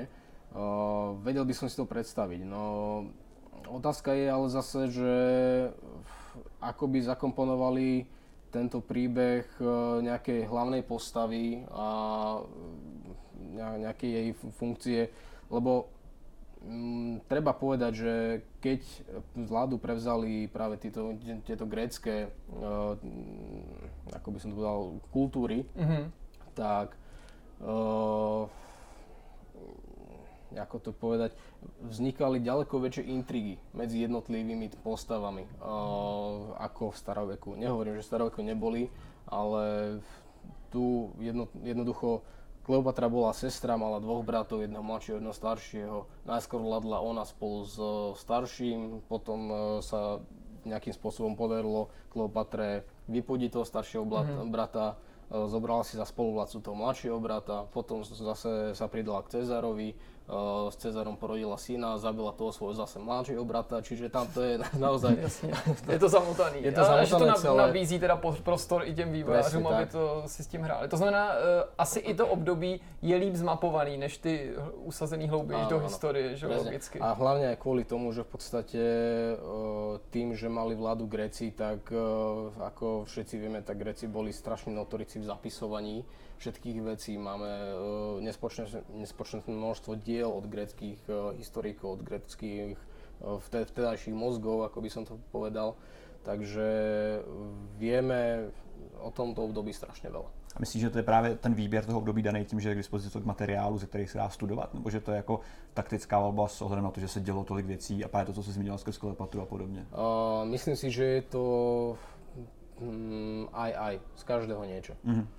Mně se líbí to, co jsi zmiňoval, že, že Assassin's Creed vlastně představuje takovou encyklopedickou hru, což je něco, co já jsem vždycky oceňoval, stejně jako Jirka, protože já nejsem člověk, který by byl nějak historicky nadaný a vždycky jsem tady to ocenil. Vlastně u všech těch dílů, co vychází u jedničky až po trojku, Black Flag, dál jsem to bohužel nehrál, takže nemůžu úplně soudit. Ale z toho, co jsi zmiňoval, v té hře je celá řada informací, které si může člověk přečíst a ze kterých se může reálně něco dovíst. Uh, dozvědět takhle, sorry. Uh, je tam Třeba jak něco, se co... říká- jak se třeba jak se říká slovo dozvědět. dozvědět, přesně, to není úplně, já jsem na propast češtiny. Nicméně eh, je tam Lukáš něco, co si třeba nevěděl, dozvěděl se něco, co ty sám si neměl ještě nastudovaný. Uh, tak, hral som to zatiaľ iba dva dní, Jasne. priznám sa, takže ešte je predo mnou dlhá cesta. A za tieto dva dní uh, v podstate nič takého, čo by som už nevedel, som sa nedozvedel. Mhm, Takže, ale verím tomu, že tam určite niečo bude. mhm. A určite, že, budem, že ma to bude zaujímať a budem si to porovnávať so skutočnosťou, či to tak bolo alebo nebolo. Takže človeka nutí, keď sa tomu venuje, takže... Tím se vlastně pomalu dostáváme teda k tomu, jak je opravdu ta hra autentická. Mě zajímají třeba ty tvý první dojmy, když se odprostíš od toho, jak se mi to hrálo, jak se mi ta hra líbí, tak eh, namátkou. Já třeba vím, jak eh, prostě klasicky, třeba to není úplně aktuální problém, ale tak jako ještě před 10-15 lety si vzpomínám, že když se jezdilo na ty zájezdy do Egypta nebo e, bývaly televizní dokumenty, tak jako jsou dneska. Takže jeden z věcí, co se vždycky vypichovalo, bylo, teď když koukáte na ty památky, tak oni se vám zdají, jsou celý z toho pískovce a všechny jsou takový jako jednobarevný, ale tak to nebylo. Egyptiani měli rádi barvy, všechno to bylo barevný. V té hře lecos je barevný, tak co třeba ta architektura? Je to takovýhle e, v této vyobrazení v té hře podle nejnovějších třeba vědeckých poznatků, nebo bys tam něco poopravil? Uh, myslím si, že architektúru samotných, pokiaľ sa zameriavame na chrámy, ktoré sa nám zachovali, tak uh, tu vypichli veľmi dobre. Uh, v zásade celá farebná, všade samé hieroglyfy, samé, všade samé reliefy mm, vymalované. Uh, dokonca viem, že je tam jedna oblasť, uh, kde sa dá ten chrám uh, v zásade prezrieť celý aj znútra, uh, dokonca aj niekde vo vyšších poschodiach, tak uh, sú tam také okná alebo svetlíky, ktoré mali osvetľovať ten hlavný priestor uh, chrámovej oblasti. A presne aj tento uh, spravili podľa skutočnosti. Takže architektúru, tu sa im naozaj veľmi dobre podarilo spra- spracovať v tomto ohľade. Uh, potom jedine, čo by som tam vypichol, uh, sú obelisky pred uh, týmito chrámami. V skutočnosti boli teda z jedného kusu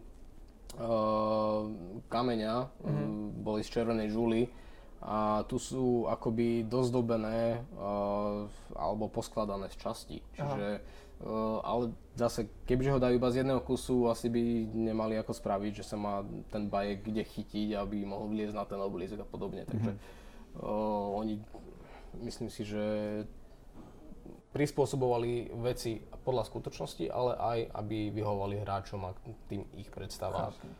Co třeba to, jak se ty postavy baví? Já bych ti to jako ilustroval na nějakým příkladu, abys věděl, na co se přesně ptám. Když eh, se psal rok 2001, myslím, tak jsme si koupili první DVD přehrávač a táta mi koupil film Gladiátor. Byl to úplně první film, který jsem měl na DVDčku, tehdy to byla relativní novinka, ani jeden jsme to neviděli, v kině jsme na tom nebyli a fakt jsme se na to jako těšili a táta má rád historii a tak. A nedokoukali jsme to, nebo tehdy nedokoukali, já jsem si to ještě někdy pustil, že ten film je jako hezký, vizuálně opulentní, ale abych eh, jako to neprotahoval. Táta to přerušil asi po deseti minutách, ještě při té úvodní bitvě, protože slyšel, jak tam zdraví Rasla Kraura, eh, Rasla Kraua něco jako ahoj generále a měl dost, protože to pro něj bylo prostě takový přečin proti historii, že prostě nebyl schopen pokračovat. Co tady, jak se baví ty postavy? Je to jako věrný tomu, jak se ty lidi skutečně mezi sebou bavili, jaký používají nevím, terminologii, jak se oslovujou? V tomto si myslím, že tuto je to vystihnuté celkom dobre, že nie sú to nejaké takéto prešlapy. Ob, obzvlášť uh, nespočne veľakrát aj za tú krátku dobu uh, práve toho bajeka všetci volajú Magi, alebo oslovujú ho, že, že wow, že ty si Magi, že dlho som nevidel nikoho, že mysleli si, že už všetci Magiajú akože vyhynuli, alebo uh, že už ne, nežije nikto. No a on si, oni mu začnú hovoriť ako jeden z posledných men týchto Magiov, no a v zásade uh, nie je v tomto období už, už moc takých uh, oslovení, ktoré by, uh, ktoré by som si všimol v tejto hre. V zásade tam vieme, že Bajek hľadá svoj, najskôr svoju ženu a podobně. Já, já třeba a nevím, do jaký míry takže- jako so- je tohle věc proskoumaná, ale prostě Jasné. jestli třeba i bez ohledu na to, jaký využívají slova, jestli to, jakým způsobem se spolu ty lidi baví, dejme tomu i na té ulici, jestli to je reálný, že se spolu takhle ty lidi bavili. Samozrejme, akože veľmi ma zaráža dnešný pohľad mnohých ľudí na históriu, že si myslia, že všetko bolo nalinkované, že sa tí ľudia správali ako roboti, ale to je proste, že nemali žiadne, e, žiadnu slobodu, že museli hovoriť iba toto alebo iba toto, ale to, to nie je vôbec tak. E, Na základe aj e, historických poznatkov a nálezov vieme, že oni žili klasickým životom, ako aj v dnešnej dobe, že bavili sa určite aj nejakým slangom, určite e, keď nemali možnosť písať na papier, tak si zobrali e, úlomok e, keramiky a tam namalovali nejaký smiešný obrazok, lebo oporovali faraónom, tak e, namalovali ako ho naháňa myš alebo opica alebo niečo podobne. Čiže snažili sa zabaviť na tú dobu tak, ako sa vedeli. Čiže aj na ulici, keď sa bežne medzi sebou bavili, tak e, jeden tam, ja neviem, napríklad huláka z kopca po niekom, kto beží okolo a drgne do neho a vlastne rozčuluje sa nad tým všetkým a neviem čo. Nebolo to naozaj nejak nalinkované, ako uh, mnohí ľudia majú predstavu, že teda muselo to byť takto striktne a iba tak a nijak inak. Takže Jasně. Kluci, já se chci zastavit na chvíličku u té výbavy, protože nový Assassin's Creed na tady to hodně hraje. To si ještě, jsme si možná pověděli, možná si teprve povíme. E, nicméně e, velkou roli v té hraje to, že ty sbíráš nějaký loot. Ty, prostě změní se to vybavení, množství zbraní, e, nějaký brnění, nějaký hábity a podobně, co ty nosíš. Z toho, co jsi měl možnost vidět během toho hraní, ty si říkáš, že hraješ teprve teprv dva dny. E, je tam něco, co bys, co bys vypíchnul, co by jako by opravdu sedělo tomu, co, co znáš a co jsi studoval? Um, čo sa týka kostýmu Bajeka, myslím si, že ten uh, prvotný je uh, celkom, čo by mohol byť autentický. Uh, v zásade uh, potom je v zlatej edícii hry bol ešte uh, druhý kostým, ktorý si mohli hráči teda uh, vybaviť sa ním a ten bol v podobe uh, akoby hadej kože alebo kože z kobry. No, lenže bajek je tou kožou pokrytý v podstate celý, alebo má takú kapucňu z, v podstate v tvare eh, hadej lepky, čo je už nereálne samozrejme, lebo taký obrovský had ani neexistoval. Takže eh, v zásade nemyslím si, že sa držali striktne len toho dobového, čo by čo reálne bolo. Ono tam pár takovýchhle jako úletů v vozovkách je, protože konec konců už když začneš, tak když jsi členem takového toho Juby plus klubu, nebo jak se to jmenuje, Jo, tak si můžeš okamžitě odemknout kostým Altaira, Ok, Ezia, ok, který tam ok. taky úplně Ne, jako nezapadají a, a, pak samozřejmě můžeš chodit ke Krejčímu a je tam ještě spousta dalších obleků, který si můžeš nechat vyrobit, Mhm, anebo je získáš třeba prostřednictvím nějakých uh, speciálních misí, jako že můžeš pak uh, lítat tam polonahej, protože si třeba navštívil lázně předtím. Jo, takhle. Tak, Okay. tak.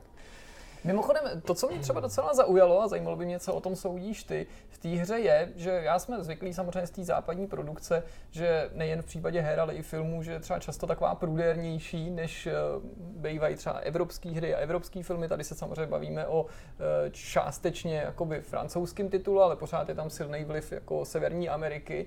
Tak já jsem docela jako s potěšením eh, zjistil, že se ta hra nevyhýbá úplně nahotě a tu a tam tam pobíhá nějaká kráska jako obnažená od pasu nahoru, mm-hmm. nebo že třeba navštívíme nevěstince a podobně jako třeba kdo byl v Pompejích, kde ví, že jsou ty nevěstince krásně zachovalí s těma jako e, velice explicitníma freskama se všema možnýma těma milostnýma polohama, tak to jsem si říkal, to je hezký, že se jako nevyhnuli ani takhle potenciálně nějaký jako e, výbušný části té hry. Jak to vlastně bylo jako s tou, s tou nahotou a s takovýhlema věcma v tom Egyptě? Nebo obecně jako v, ve starověku i třeba v tom Římě a Řecku pro srovnání? A, tak práve nahota, tam myslím si, že v tom období uh, s ňou nemali ľudia žiadny problém. Uh, jednak uh, z Grécka vieme, že uh, časom od po najstaršom období, keď už sa tu blížilo ku, ku klasike, tak uh, vyobrazovali nahé ľudské tela uh, v zásade v tom klasickom období až neskutočne reálne skutočnosti so všetkými svalmi a podobne ako ideál krásy. Mm-hmm. Hlavne teda mu- mužské telo. Skôr teda sa zdržiavali tej ženskej nahoty, ale postupne už v klasickom období až do helenizmu tam už nemali ostých v ničom. Mm-hmm. Tam v zásade vyobrazovali všetkých tak, ako naozaj boli. Či už starecké črty, mm-hmm. vrázky na čele, neprikrašovali ich nejakým spôsobom v tom helenizme a v tomto období, že naozaj k tomu mali tak, takýto prístup. Uh, tam toto pre nich nebolo absolútne tabu, takisto ani pre Rímanov. Uh, Rímania tiež uh, to brali úplne v pohode, takže uh, tieto zvyky viem si predstaviť, že v tom období preniesli aj do toho Egypta. No a čo sa týka samotného Egypta, ešte tých najstarších, najstarších čias, tak e, máme zobrazenia, kde teda sú tiež e, tie postavy nahé, napríklad pri love rýb, alebo mm-hmm. idú na e, malom, malej loďke, kde nahý v podstate e, človek s kopiou loví e, nejakú zver mm-hmm. na, na Nile a podobne. Takže myslím si, že to mohlo byť aj reálnou súčasťou ich života, že to nebrali ako dnes, že tak Ježíš Maria, idem von a musím se obliec. Tak, Jasně. jako... No, jako vlastně jsme tím přivedli, jsme trošku na cestí se ocitli, ale já to konec konců říct musím, tak jako vždycky a trochu to rozbít, že teda jednak právě tato ta otevřená nahota, jejich prostě otevřenost mě jako dítě taky k tomu Egyptu trochu přivedla. Prostě ta knížka historická, co jsem měl o, o Egyptě, byla z celé té série moje nejoblíbenější. Rodiče byli právě úplně fascinovaní tím, jak jsem se do toho Egypta zakousnul. Oni právě nevěděli, že mě nejvíc zajímaly ty stránky, které byly jako o slepený. O, slepený nebyli, ale, ale byli právě jako o nevěstinci a pak nějaké jako ze života faraona, tam všude okolo byly nějaký ty konkubíny polonahý a tak. No ale to jsem trochu odbočil, ale jako připomněl si mi, že to se musím zeptat, i když se to možná té hry přímo netýká, že jsme někde někdy slyšeli a pak mnohokrát při různých příležitostech opakovali, ani nevím, jak jsme se k tomu mohli dostat, že teď určitě řeknu strašnou blbost, ty se mi vysměješ, takže to pro mě tahle legenda přestane existovat, ale že snad údajně faraon jak bych to řekl, jako dodával život Nilu tím, že uh, masturboval? tak uh, faraón ne. uh, zase egyptská mytológia bola takáto, že uh, určitej uh, určité časti sveta alebo určité iné božstva vznikli zo semena mhm, toho a mhm, toho mhm, boha a podobne. Takže uh, takisto v ich mytológii veľmi podstatnú úlohu hral boh Min, ktorý bol bohom plodnosti. Takisto ten sa vyobrazuje so stoporeným penisom. Takže uh, to až potom, keď prišlo kresťanstvo, tak uh, oni to brali ako niečo amorálne a začali mm. teda všetky tieto pamiatky ničiť. Jasne. A obzvlášť tak samotného mina možno nechali, ale tak teda v takámu usekali. No, takže... Jasne, to se vlastně řeší, že to, je to jedna z těch takových urban legend, že ve Vatikánu jsou všechny ty uřízlý penisy Presne prostě tak, no, někde takže... ve sklepech tajných a že prostě bychom mohli presne, někdy ty sochy skompletovat zase. Presne toto robili aj rímským sochám, aj greckým sochám, takže o tom nie pochyb, že kresťanstvo prinášalo teda morálnosť všetkým ľuďom. A když už se bavíme o tom, tak já se s tím spojuju vždycky, ne teda nutně dohromady, ale i násilí. Uh, Assassin's Creed byl vždycky o tom násilí. Zvládal ho celkem pěkně vyobrazit, protože pamatujete si, že ty, ty kombat, ten samý bojový systém nabízel spoustu věcí. Uh, myslím si, že odsekání hlav, že to šlo v Assassinovi v minulosti, že to bylo až takové vyobrazení, možná se to pletu, možná Nejsem si úplně teďka jistý. Nicméně nechci kecat samozřejmě, ale je to tam celkem dobře udělané. Jakým způsobem je to násilí vlastně obrazený nejen nutně v tom, v tom souboji samotném nebo v tom soubojovém systému v Origins, ale jsou tam nějaké scény, které se vysloveně zaměřují třeba na mučení a takový nějaký typický egyptský uh, způsob mučení. Mm, mučení jsem se tam nevšiml. Já taky si myslím, že jsem na to narazil. Mm, to je něco, co mi přivedlo Ale obecně to násilí je tam hodně vidět. To se jako zase si narazil na dobrou bylo. věc i mimo mm. jako ty souboje, že jako ta, spol, ta kultura působí z dnešního pohledu samozřejmě hodně jako krutě nebo násilně, nebo že ty mhm. tresty jsou často jako, zdá se, fatální, jako i za přečiny, které by dneska takhle se samozřejmě netrestali. Tak, tak. Eh, v zásade ono pri hraní Assassin's Creed eh, na mnohých lokalitách človek eh, sa stretne práve s tým, že je niekde plno krví, že je tam vlastne polozožratá obeď nejakého súboja či už ho napadli krokodily alebo hrochovia, s čím sa tiež teda stretneme v Assassin's Creed, čo bolo bežné mm. aj v Egypte samotnom, že sa to stávalo, že niekoho teda zožral krokodil alebo ho napadol hroch a v zásade to neprežil. Uh, takže to násilie tam bolo na dennom poriadku. Uh, ale nemyslím si, že bolo na dennom poriadku od nejakej egyptskej armády voči bežným obyvateľom. Mm, To mohlo byť až potom, keď uh, sa teda mm, rozprúdila tá občianská vojna medzi tými dvoma tábormi. Medzi tým, ktorí boli stáli za faraónom, za tým Ptolemajom a medzi tou Kleopatrou. Čiže tam potom už, keď prišlo do vojny, tak uh, bolo veľa mŕtvych a to konec koncov v každej vojne, aj v prvej svetovej, v druhej svetovej, v každej jednej vojne Mm. Trpeli hlavne teda obyvateľia. Takže Ty se z toho teďka vlastně dotknul takového toho normálního života, to musím říct, že ze závěru mě jako by hodně zajímá, i když se to teďka nemusí nutně týkat té hry samotný. Jaký byl vlastně život normálního člověka ve starověkém Egyptě, když to právě nebyl prostě žádný duchovní, když to tak řeknu, nikdo urozený, vysoce postavený, ale normální člověk, jako jak takový člověk žil, já nevím, jak, jak založil rodinu, cokoliv ti napadne zajímavého k tomu. Postav dom, zasad strom a pracuj. No tak ako uh, v zásade ten život uh, ich tam bol na dennej práci. Uh, v podstate pracovali kvôli tomu, aby mohli uživiť seba a najbližšiu rodinu, ale takisto, aby mohli odovzdať, um, ako by som to nazval, tribút alebo dane Mhm. uh, panovníkom alebo teda správcovi toho jednotlivého tej oblasti, tzv. gnomov, lebo mm, s tým sa stretneme tiež v origíne, že tie jednotlivé oblasti sú, sa nazývajú nomy, Mhm. tak sa reálne nazývali a uh, snažili sa autori tieto nomy pomenovať tak, ako aj reálne Mhm. uh, podľa skutočnosti. Takisto aj Veľké zelené more, ako je to nazvané v Assassin's Creed Ori- Origins, tak uh, je stredozemné more a to tak nazývali reálne aj v Egypte Mhm. v minulosti. Takže Úplně na závěr mám takovou otázku, která už je na tebe namířená spíš jako na fanouška, protože jak jsem říkal, prostě hrál si ty předchozí díly v té sérii, se dobře vyznáš. Já vlastně vždycky, když ten nový díl zapínám a nějak se tím netajím, že pro mě na té sérii vždycky byla nejdůležitější ta historie a to, že vlastně jako pomáhá tu historii taky přiblížit třeba lidem, kteří úplně nefandí nebo ze školy na ní třeba nemají nejlepší vzpomínky a i nejvíc ji identifikují třeba s nějakým memorováním a biflováním letopočtu a to samozřejmě jako spoustu lidí nebaví. Tak já vím, že v každém tom díle, když se, jsem měl to štěstí, že se odehrával v místě, zemi a městě, kde jsem byl, takže jsem si udělal jako v hlavě minimálně seznam památek, kterých té hře chci navštívit a vždycky jsem si to odškrtával a po Paříži jsem si chodil virtuálně, říkal, ještě chci vidět tohle, ještě chci vidět tohle a mohl jsem si to srovnat, říkal jsem si, jo, to je fakt dobrý a tak dál. Máš ty v hlavě nějaký takovýhle seznam míst, který v té hře se chystáš navštívit, na který si zvědavý a těšíš se na to, že se tam vypravíš, aby si porovnal to, co jako znáš, viděl si ve skutečnosti, nebo máš nakoukaný a chceš to jako prožít eh, v té virtualitě? Tak uh, myslím si, že ako každý by navštívil veľké pyramidy v Gize, takže tam sa ešte chystám.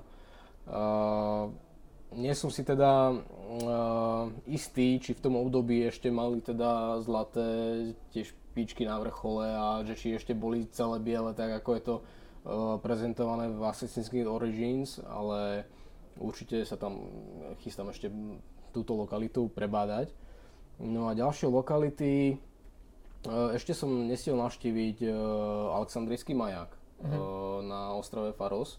Ten bohužiaľ dnes už nestojí, on bol zničený pri zemetrasení a dnes na jeho mieste stojí už pevnosť v Alexandrii. E, V zásade nejaké pozostatné stavebné, e, pozostatky stavebných zvyškov sú zakomponované v tejto mm-hmm. pevnosti v dnešnej dobe.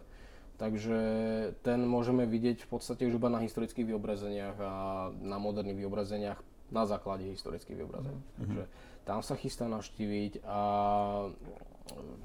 práve preto uh, mi je ľúto, že sa neodohráva v staroveku, teda v nejakom roku 2000 mm-hmm. pred Kristom uh, tento Assassins, uh, lebo podstatná časť uh, neskutočných pamiatok, ktoré z Egypta máme, tak sú práve v hornom Egypte, ktorý je dole, na juhu. Jo.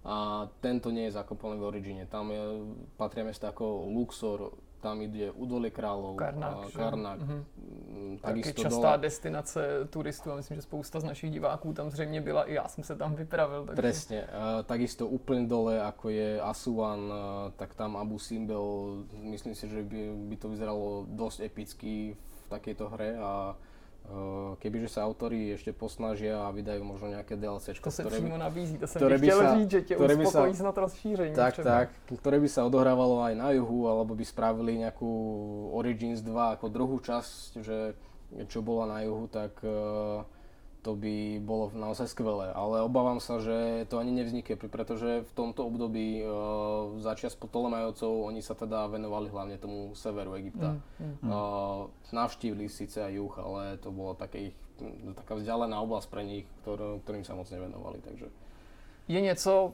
co jsme se tě zapomněli vyptat, co bys chtěl vypíchnout k Assassinovi nebo k té k té historii, k tomu, um, k té autenticitě, k tomu, jak je ta hra věrná? Něco jsme vynechali třeba nějakou, nebo nějaký špíček, co tě zaujalo, který bys chtěl ještě hodit jako drobeček, hmm. nebo upozornit třeba právě diváky na něco, že jsi viděl nějakou maličkost, jděte se tam podívat, nebo tohle si všímejte, to je třeba na té hře dobrý. No, rozhodne sa mi ľúbi prostredie, čo sa týka fauny, flóry uh, v tomto origine. Uh, myslím si, že tam teda narvali až moc veľa takých tých papírusových uh, oblastí po celom tom Nile. Dnes, bohužiaľ, papírus v Egypte takto raz nenájdeme. To už je všetko preč, minulosť. Ale kedysi to tak mohlo byť. Takisto aj tí krokodily, ktorí sú tam, tak dneska práve vďaka Asuanskej priehrade tí krokodily sa do Egypta už ani nedostanú. Mhm. Takisto je to myslím, že aj s hrochmi. A, no a potom, čo také by som tam ešte vypichol, veľmi dobre sa mi pozdávala ten prieskum mapy z pohľadu toho orla, Mhm. uh, čo má bajek. Takže tam naozaj sa dá vidieť celá tá krajina nádherne z vtáčej perspektívy, takže to je akože úplne úžasné. No a čo ešte myslím, že to, je, to sú také hlavné veci, ktoré by som Jasně. Takže celkově dojem skrze pozitivní? Veľmi pozitívne. Velmi pozitivní. Lukáši, mi moc krát děkuji, to bylo velmi příjemné povídání, velmi nezvyklý, myslím si, že i na, na poměry uh, obecně herních pořadů, protože tady to, je, to bylo pro mě jako člověka, který měl rád jako dítě, ale pak už se bohužel dál nerozšiřoval, protože stejně jako Jirka, eh, já jsem studoval knížky jako dítě, ale tím to skončilo. Já jsem tam nestudoval úplně ty nevěstince a nahotiny, který jsem studoval zase v jiných, v jiných časopisech a v jiných knížkách. My ti moc krát děkuji, že jsi přišel. Uh, myslím si, že jsme si zaháčkovali a teď, když bude zase vycházet další Assassin's Creed, tak uh, můžeš očekávat pozvánku, minimálně jednu. Veľmi rád aj na budúce, takže Díky moc. Díky moc. bol. Jdeme na další segment. Tak a po výživném rozhovoru, eh, ve kterém jsme se zase dozvěděli něco trochu nového o videohrách a o tom, jak působí třeba na lidi, kteří se zajímají o historii a podobně, tak už nás čeká jenom to hezké na konci. Třešnička na dortu. Třešnička na dortu. Pánové, co jste dělali uh, uplynulý týden? A než si to rozmyslíte, tak vám řeknu, co já jsem dělal zajímavého. Dělal jsem dvě zajímavé věci. Jedna byla pro uh, potěchu ducha a těla, vlastně opačně, je- jenom pro potěchu těla, ale vlastně i ducha. A druhá byla jako taková uh, jenom možná pro ducha. Je, to je jedno. Prostě byli jsme, byli jsme v Jižních Čechách v tomhle počasí, který tam jako vládne, tak jsme byli uh, na cyklový letě, bylo to velmi zajímavé, ujel jsem 38 km a bylo to hrozně hezký, protože já jsem nikdy v Jižních Čechách jako takhle nebyl, aby jsem se koukal na rybníky a jezdil jsem lesem. A bylo to hrozně hezký, takže jako to jsem jako chtěl říct, jako ne, že bych se vychloubal, že jsem- že jsem jako jel na kole, ale prostě celkově to vyšlo vlastně nakonec, to bylo, to bylo před tou velkou bouří, než začala, mm-hmm. den předtím, ta byla v neděli a my jsme byli v sobotu, takže jsme ještě fakt chytli jako nějaký jeden poslední, uh, poslední záchvěv, ještě jako takového návratu trošku letního, dali jsme si samozřejmě po cestě nějaký jídlo v nějaký takový jako hospůdce, no krásný, nádherný. Ale uh, protože jsme tady uh, v pořadu o videohrách nebo o hrách a různých technologiích a takových těch věcech, tak já jsem se dostal Uh, díky vlastně vývojářům nebo lidem, kteří zatím stojí, tak jsem se dostal k přepracované verzi Československo 38 až 89, eh, přepracované verzi, která se teď jmenuje Atentát 1942. Eh, Týká se tedy pouze a jenom eh, vlastně období, eh, dalo by se říct, poloviny druhé světové války, eh, kolem toho roku 42. A týká se tedy uh, atentátu, který tady spáchali samozřejmě uh, český uh, parašutisti, odbojáři. Já, protože jsme se tomu teďka taky hodně věnovali v No. práci, tak ji musím hned do toho vstoupit a říct ti, že správně by si neměl používat slovo atentát, protože to má v češtině negativní konotaci a naznačuje něco jako, když třeba, Jako- nevím, Lee Harvey Oswald zabije Kennedyho, že to jsou prostě jako vojáci, ale částečně si z tebe utahu, jenom vím, Ne. že je to něco, co se jako Já to vždycky mož- v těch diskuzích objevuje, No že se vždycky jasně, no. objeví někdo, kdo jako... Atentát, to, a tak co to teda jak správně? Jako, to... Ti bohužel nedokážu odpovědět, protože to myslím, že v tom smyslu koncenzus Neexistuje není, ale to jsem tě nechtěl zlobit, to- jenom jako říkám jako takovou zajímavost spíš. Každopádně já jsem si tu hru zahrál, já jsem tu totiž tu, tu původní verzi jsem nehrál, takže já jsem o ní pouze četl, slyšel jsem, že to je docela dobrý, takže jsem byl hodně, hodně zvědavý, jakým způsobem to je zpracovaný, jak je to udělaný. Uh, vyšlo to na Steamu v rámci toho, že to prošlo Greenlightem, tak to prostě na Steamu, dá se tam koupit. Nestojí to moc, stojí to nějakých 7 euro, tuším. Má to samozřejmě v sobě uh, logicky češtinu, protože to vzniklo na matematicko-fyzikální fakultě uh, Univerzity Karlovy v Brně a zároveň se na tom podílel Ústav pro soudobé dějiny České republiky. Tuším, že jsem to řekl správně, doufám. Omlouvám se, když tak to případně všem. Univerzity Karlovy v Brně, není to Masarykova univerzita? Eh, No, je to zvláštní. Ono je vlastně, jo, Nebo já nevím, jo, jestli jo, třeba je se to vlastně, nevylučuje, jenom To je jako- vlastně pravda, to se asi, to se asi vylučuje. No tak možná to bylo jsem nějaký detašovaný pokazil. pracoviště, Pokazil já jsem nevím, to asi, já jsem jako to pokazil, pytám. ale prostě je to, je to vysokoškolský, uh, jakoby odborný vzdělávací uh, produkt nebo projekt. Uh, ta hra na určitých místech bohužel takhle působí, že to je jakoby vzdělávací záležitost. A působí to zejména na těch místech, kde vlastně ty posloucháš nebo se proplétáš jakoby fiktivním příběhem, fiktivních postav, který je ale udělaný tak, že se jako mohl stát. Jo? Mm, Čili uh, do, do těch reálí prostě zasadili něco, co si vymysleli, nebo možná se nechali inspirovat nějakým životním příběhem někoho, ale blbý je, že ty lidi to neprožili a jenom asi dvěma lidem z celkových třeba sedmi, osmi, se kterými tam děláš jakoby vlastně interaktivní jako rozhovor, tak eh, jsem to věřil. Jo? Hmm. Prostě ty lidi jsou, a já to respektuju, jsou třeba starší, protože logicky to nevypráví nikdo mladý, že jo, samozřejmě to vypráví jako by lidi starší. Možná to jsou třeba nějaký jako amatérští herci, jo, nebo bývalí herci nějaký z nějakých regionálních divadel nebo něco, ale já jim prostě jsem to nevěřil. Jo, mluvili ve velmi jako takových jako jednoduchých větách, bez jakéhokoliv vzpomínání, bez jakéhokoliv zabarvení citového. Hmm. Jo, tak to bylo taky jako zvláštní, ale celkově ta hra je poměrně hodně příjemná. Eh, Je taková vzdělávací, ale dobrým způsobem. Umím si představit, že tohle je způsob, jakým by se ty děcka, který teprve se o tom začínají učit, eh, jak se o tom dozvědějí, o té samotné věci a jak eh, si můžou proklikat a zjistit, že prostě byly nějaký lístky na jídlo, museli mít nějakou legitimaci, že jsme museli být v práci, že pak prostě jednoho dne přijeli, uh, přijeli prostě Němci a zavřeli vysoké školy a prostě takovéhle jako věci.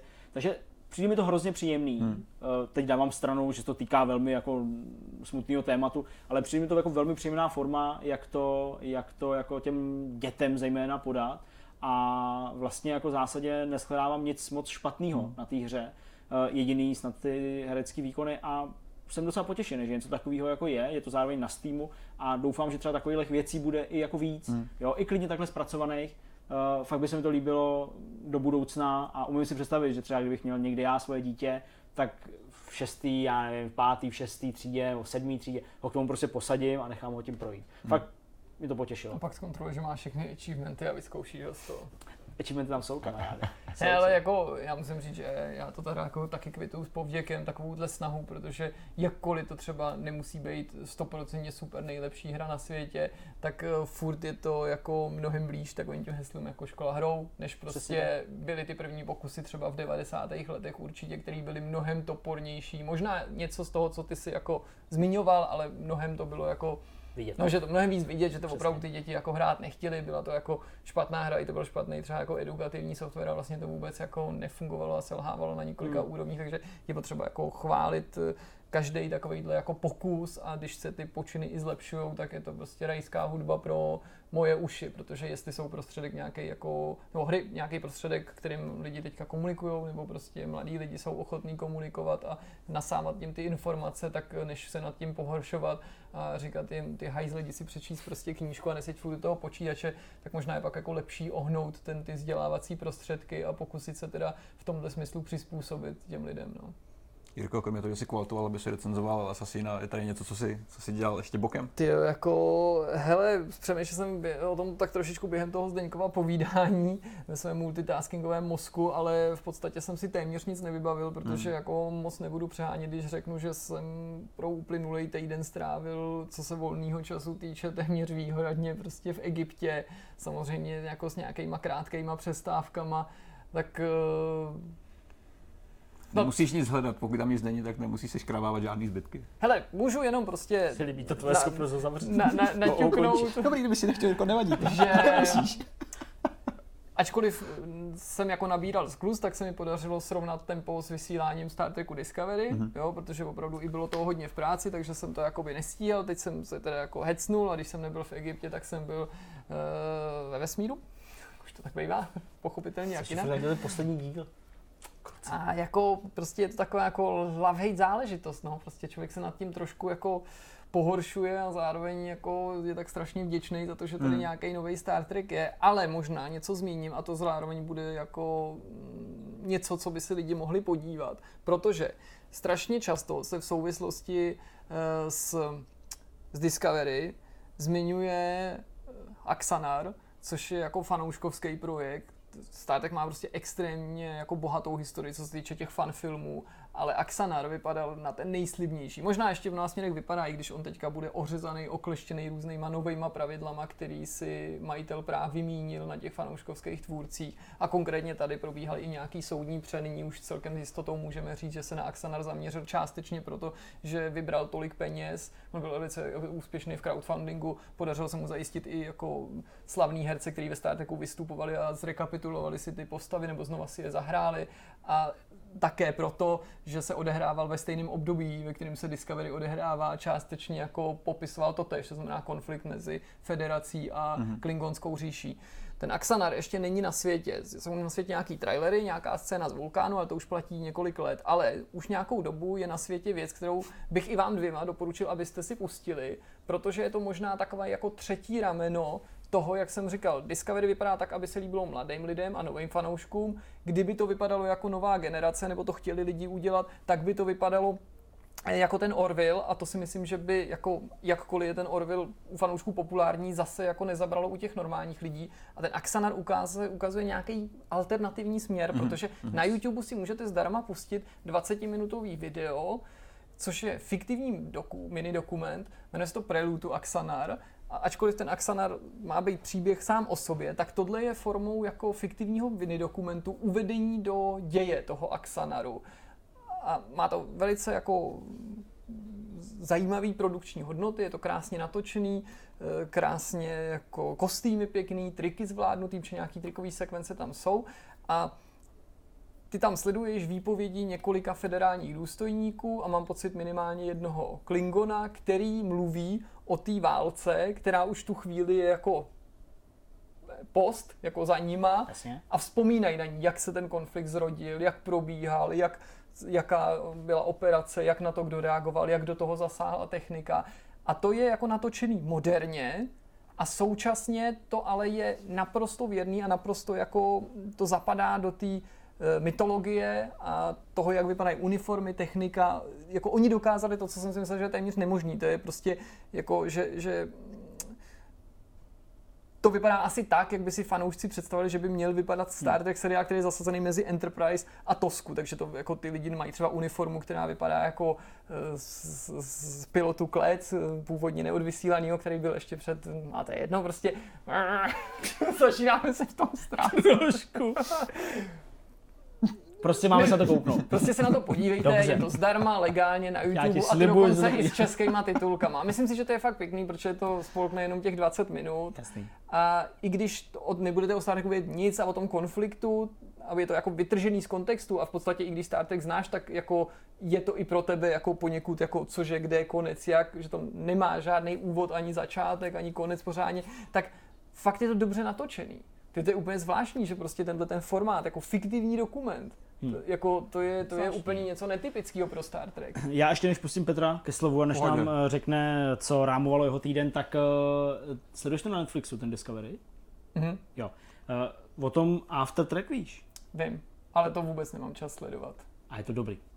Fakt ti říkám, jako uh, lituj toho, že nemáš často sledovat, protože já jakožto člověk, který není jako velký fanoušek Star Treku, rozhodně o tom nevím tolik, kolik ty, tak uh, mě to velmi zaujalo. A je to velmi zajímavý, protože to má asi hodinu, asi možná hodinu 20, je to jako poměrně dost dlouhý. Hmm. A vlastně jako oni tam zvou ty uh, herce, nebo nějaký, já nevím, prostě lidi, kteří se na tom podíleli, ať už trikaři, maskéři a tak dál. A povídají si o tom. Ten moderátor je teda takový dost jako treký a dost jako blázen, takový jako, že to fakt přehání. Ale to, co tam říkají ty jednotliví lidi, perfektní. Fakt, fakt jako super. A jako doplnění prostě, pokud člověk má čas, tak dobrý. No a Peťo, teď nám řekni ty, Nerdi, ty vole. jak se, jak se máš? Já nebudu chodit moc daleko, já O, jsem, jsem byl levanďáku! to jsem byl před 14 dněma, to už je pryč. A já nebudu chodit daleko, já jsem dokoukal druhou sérii Brochurch, což jsem tady zmiňoval v minulém díle. A pokud jsem říkal, že to je dobrý předtím, tak teďka musím říct, že to je ještě lepší než, to, ne, než dobrý. Je to fakt super. A druhá série, vlastně první dvě série byly spojené dohromady příběhově, protože uh, jednička nebo první série se přelínala do té druhé. A musím říct, že to na mě zapůsobilo velmi dobře. Uh, naposledy mě takhle zasáhl třeba Breaking Bad. Takhle dobrý to je. Tak Ačkoliv je to úplně jiný typ seriálu, Jasně. o kterém já jsem třeba hrozně vůbec nevěděl. Jako on samozřejmě první série vyšla někdy před třema, čtyřma rokama, takže to už je taky nějaká doba.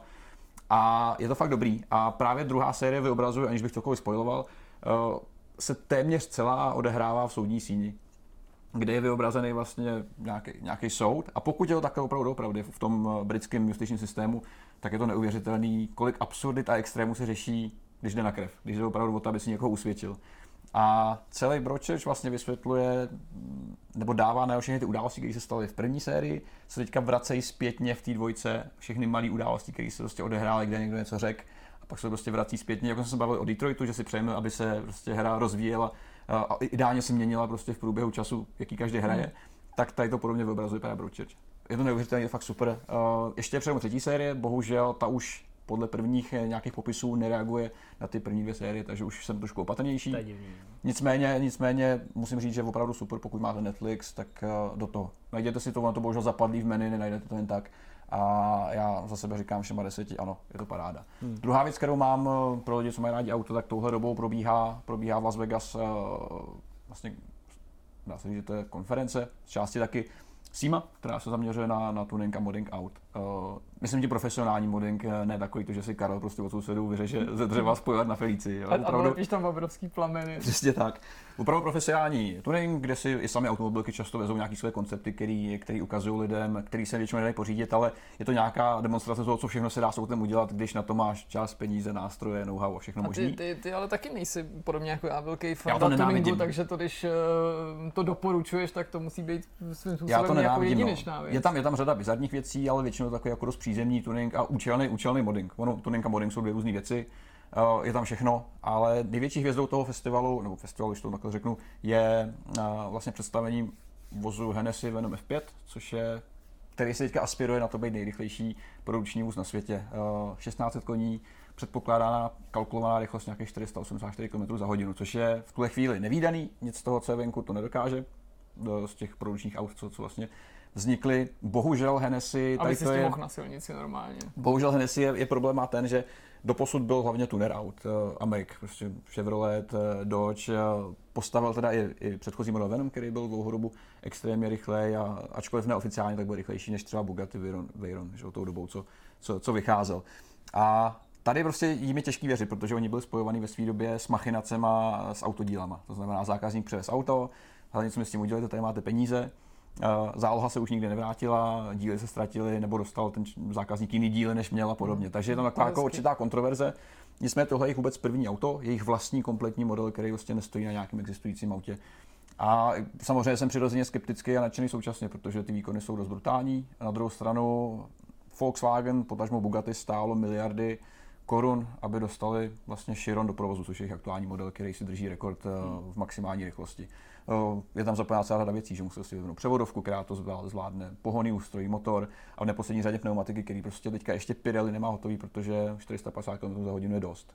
A pak má přijít vůz eh, od eh, relativně malé americké firmy, který má zvládnout ještě o 30 km za hodinu víc. Takže Řekni mi Petře, k čemu je to dobrý? K ničemu. Ale to se mi vždycky, tady to mi vždycky řeknou lidi, kteří jezdí v oktávce a kteří prostě necítí já ty auta. oktávku, já to cítím, jenom prostě mně se Ne, jakoby to k ničemu. auta líbí, ale jakoby Samozřejmě to speciálně jako supersporty, ale eh, mám ještě takovou tu kategorii, jako že do 300, jako pohoda, 300 s tím stejně nejedu, ale ne, nemám pocit, jako, že to je úplný bizár No, a ty pak doby jsou se tyhle ty, totiž, protože tyhle ty dřív se, bizáry. dřív se soutěžilo, že jo, z 0 na 100, na 200, 300 byla velká jako taková, taková cílovka a pak přišla 400, kterou už teda dneska dává prostě nějaký rodinný sedan skoro a blíží se 500, no, takže tam se pomalu všichni dostáváme. Ne, takže- Mě, mě by asi oslovil spíš jako třeba test eh, elektromobilů a dojezdu nebo něco takového. Což je běžná jako, věc, No ne, ale věc. jako nejen, že se, ne, že se nedělá, ale jako kdyby se automobilky v tomhle jako vysloveně předhánily a předvedly mi auto, kterým budu moci jezdit celý týden na Hmm. elektřinu a nabiju ho až o víkendu nebo tak. To je z mojí strany všechno, já už nemám nic, co víc, co bych řekl. A mám pocit, že bychom mohli pomalu odejít odsud. Nebo začít se bavit Nebo o začít- Assassinovi. A nebo natáčet další díl. Takže dobrá, tak uh, asi je to skutečně všechno pro tento týden. Nevím, jak se to mohlo stát, ale dopracovali jsme se zase na závěr, bylo to moc pěkný, doufáme, že se vám to líbilo. Já musím ještě závěrem zdůraznit to, co jsem na začátku opomněl, a sice, že dnešního hosta Lukáše nám pomohl uh, sehnat jeden z našich diváků a posluchačů, Super. za což mu ještě dodatečně mnohokrát děkuji, že, že reagoval na moji výzvu na Twitteru, kde jsem se právě ptal, jestli někdo Hmm. někoho takového odborníka nezná. Twitter se opět eh, v tomto smyslu osvědčil, že se nám to vyplatilo to takhle zkusit. A zároveň jsem ještě chtěl jednom eh, poděkovat všem, který stráví nějaký čas s tím, že třeba nás pochválí v komentáři nebo vůbec v tom komentáři něco Hmm. napíšou, nemusí to být nutně pochvala, ale něco k tomu poznamenají nebo k obsahu, protože tím, že je to takové jako naše děťátko a je to prostě úplně něco jiného, než co jsme dělali jako doposud a strašně moc nám na tom záleží, ne z toho důvodu, že na těch předchozích věcech by nám nezáleželo, ale protože to je nový, čerstvý a mladý, tak eh, určitě asi i kluci na tom budou podobně, že kdykoliv se nějaký komentář objeví, tak já si musím hned jít přečíst, hned ho zhodnu, hned jsme zvědaví naší odezvu a jako každý jeden pozitivní komentář mě strašně jako nabíjí. Fakt kluci jako Mm, mě takový- úplně jako děsně, že moment. protože jako nejde jenom o to, že si nás někdo jako chválí, nebo že by to bylo takový, že, že, že, že potřebujeme chválit, aby jsme to dělali, ale spíš z toho důvodu, že když pak někdo z toho něco pěkného vypíchne, co se mu líbilo, nebo toho zaujalo, tak já vím, že to neděláme zbytečně. Já jsem prostě strašně happy v tu chvíli. Pravda. Díky. Uvidíme Tak se jo. zase brzy a mějte se. Uvidíme se a snad i ten zvuk stánska za to. Mějte se, ahoj. Ahoj.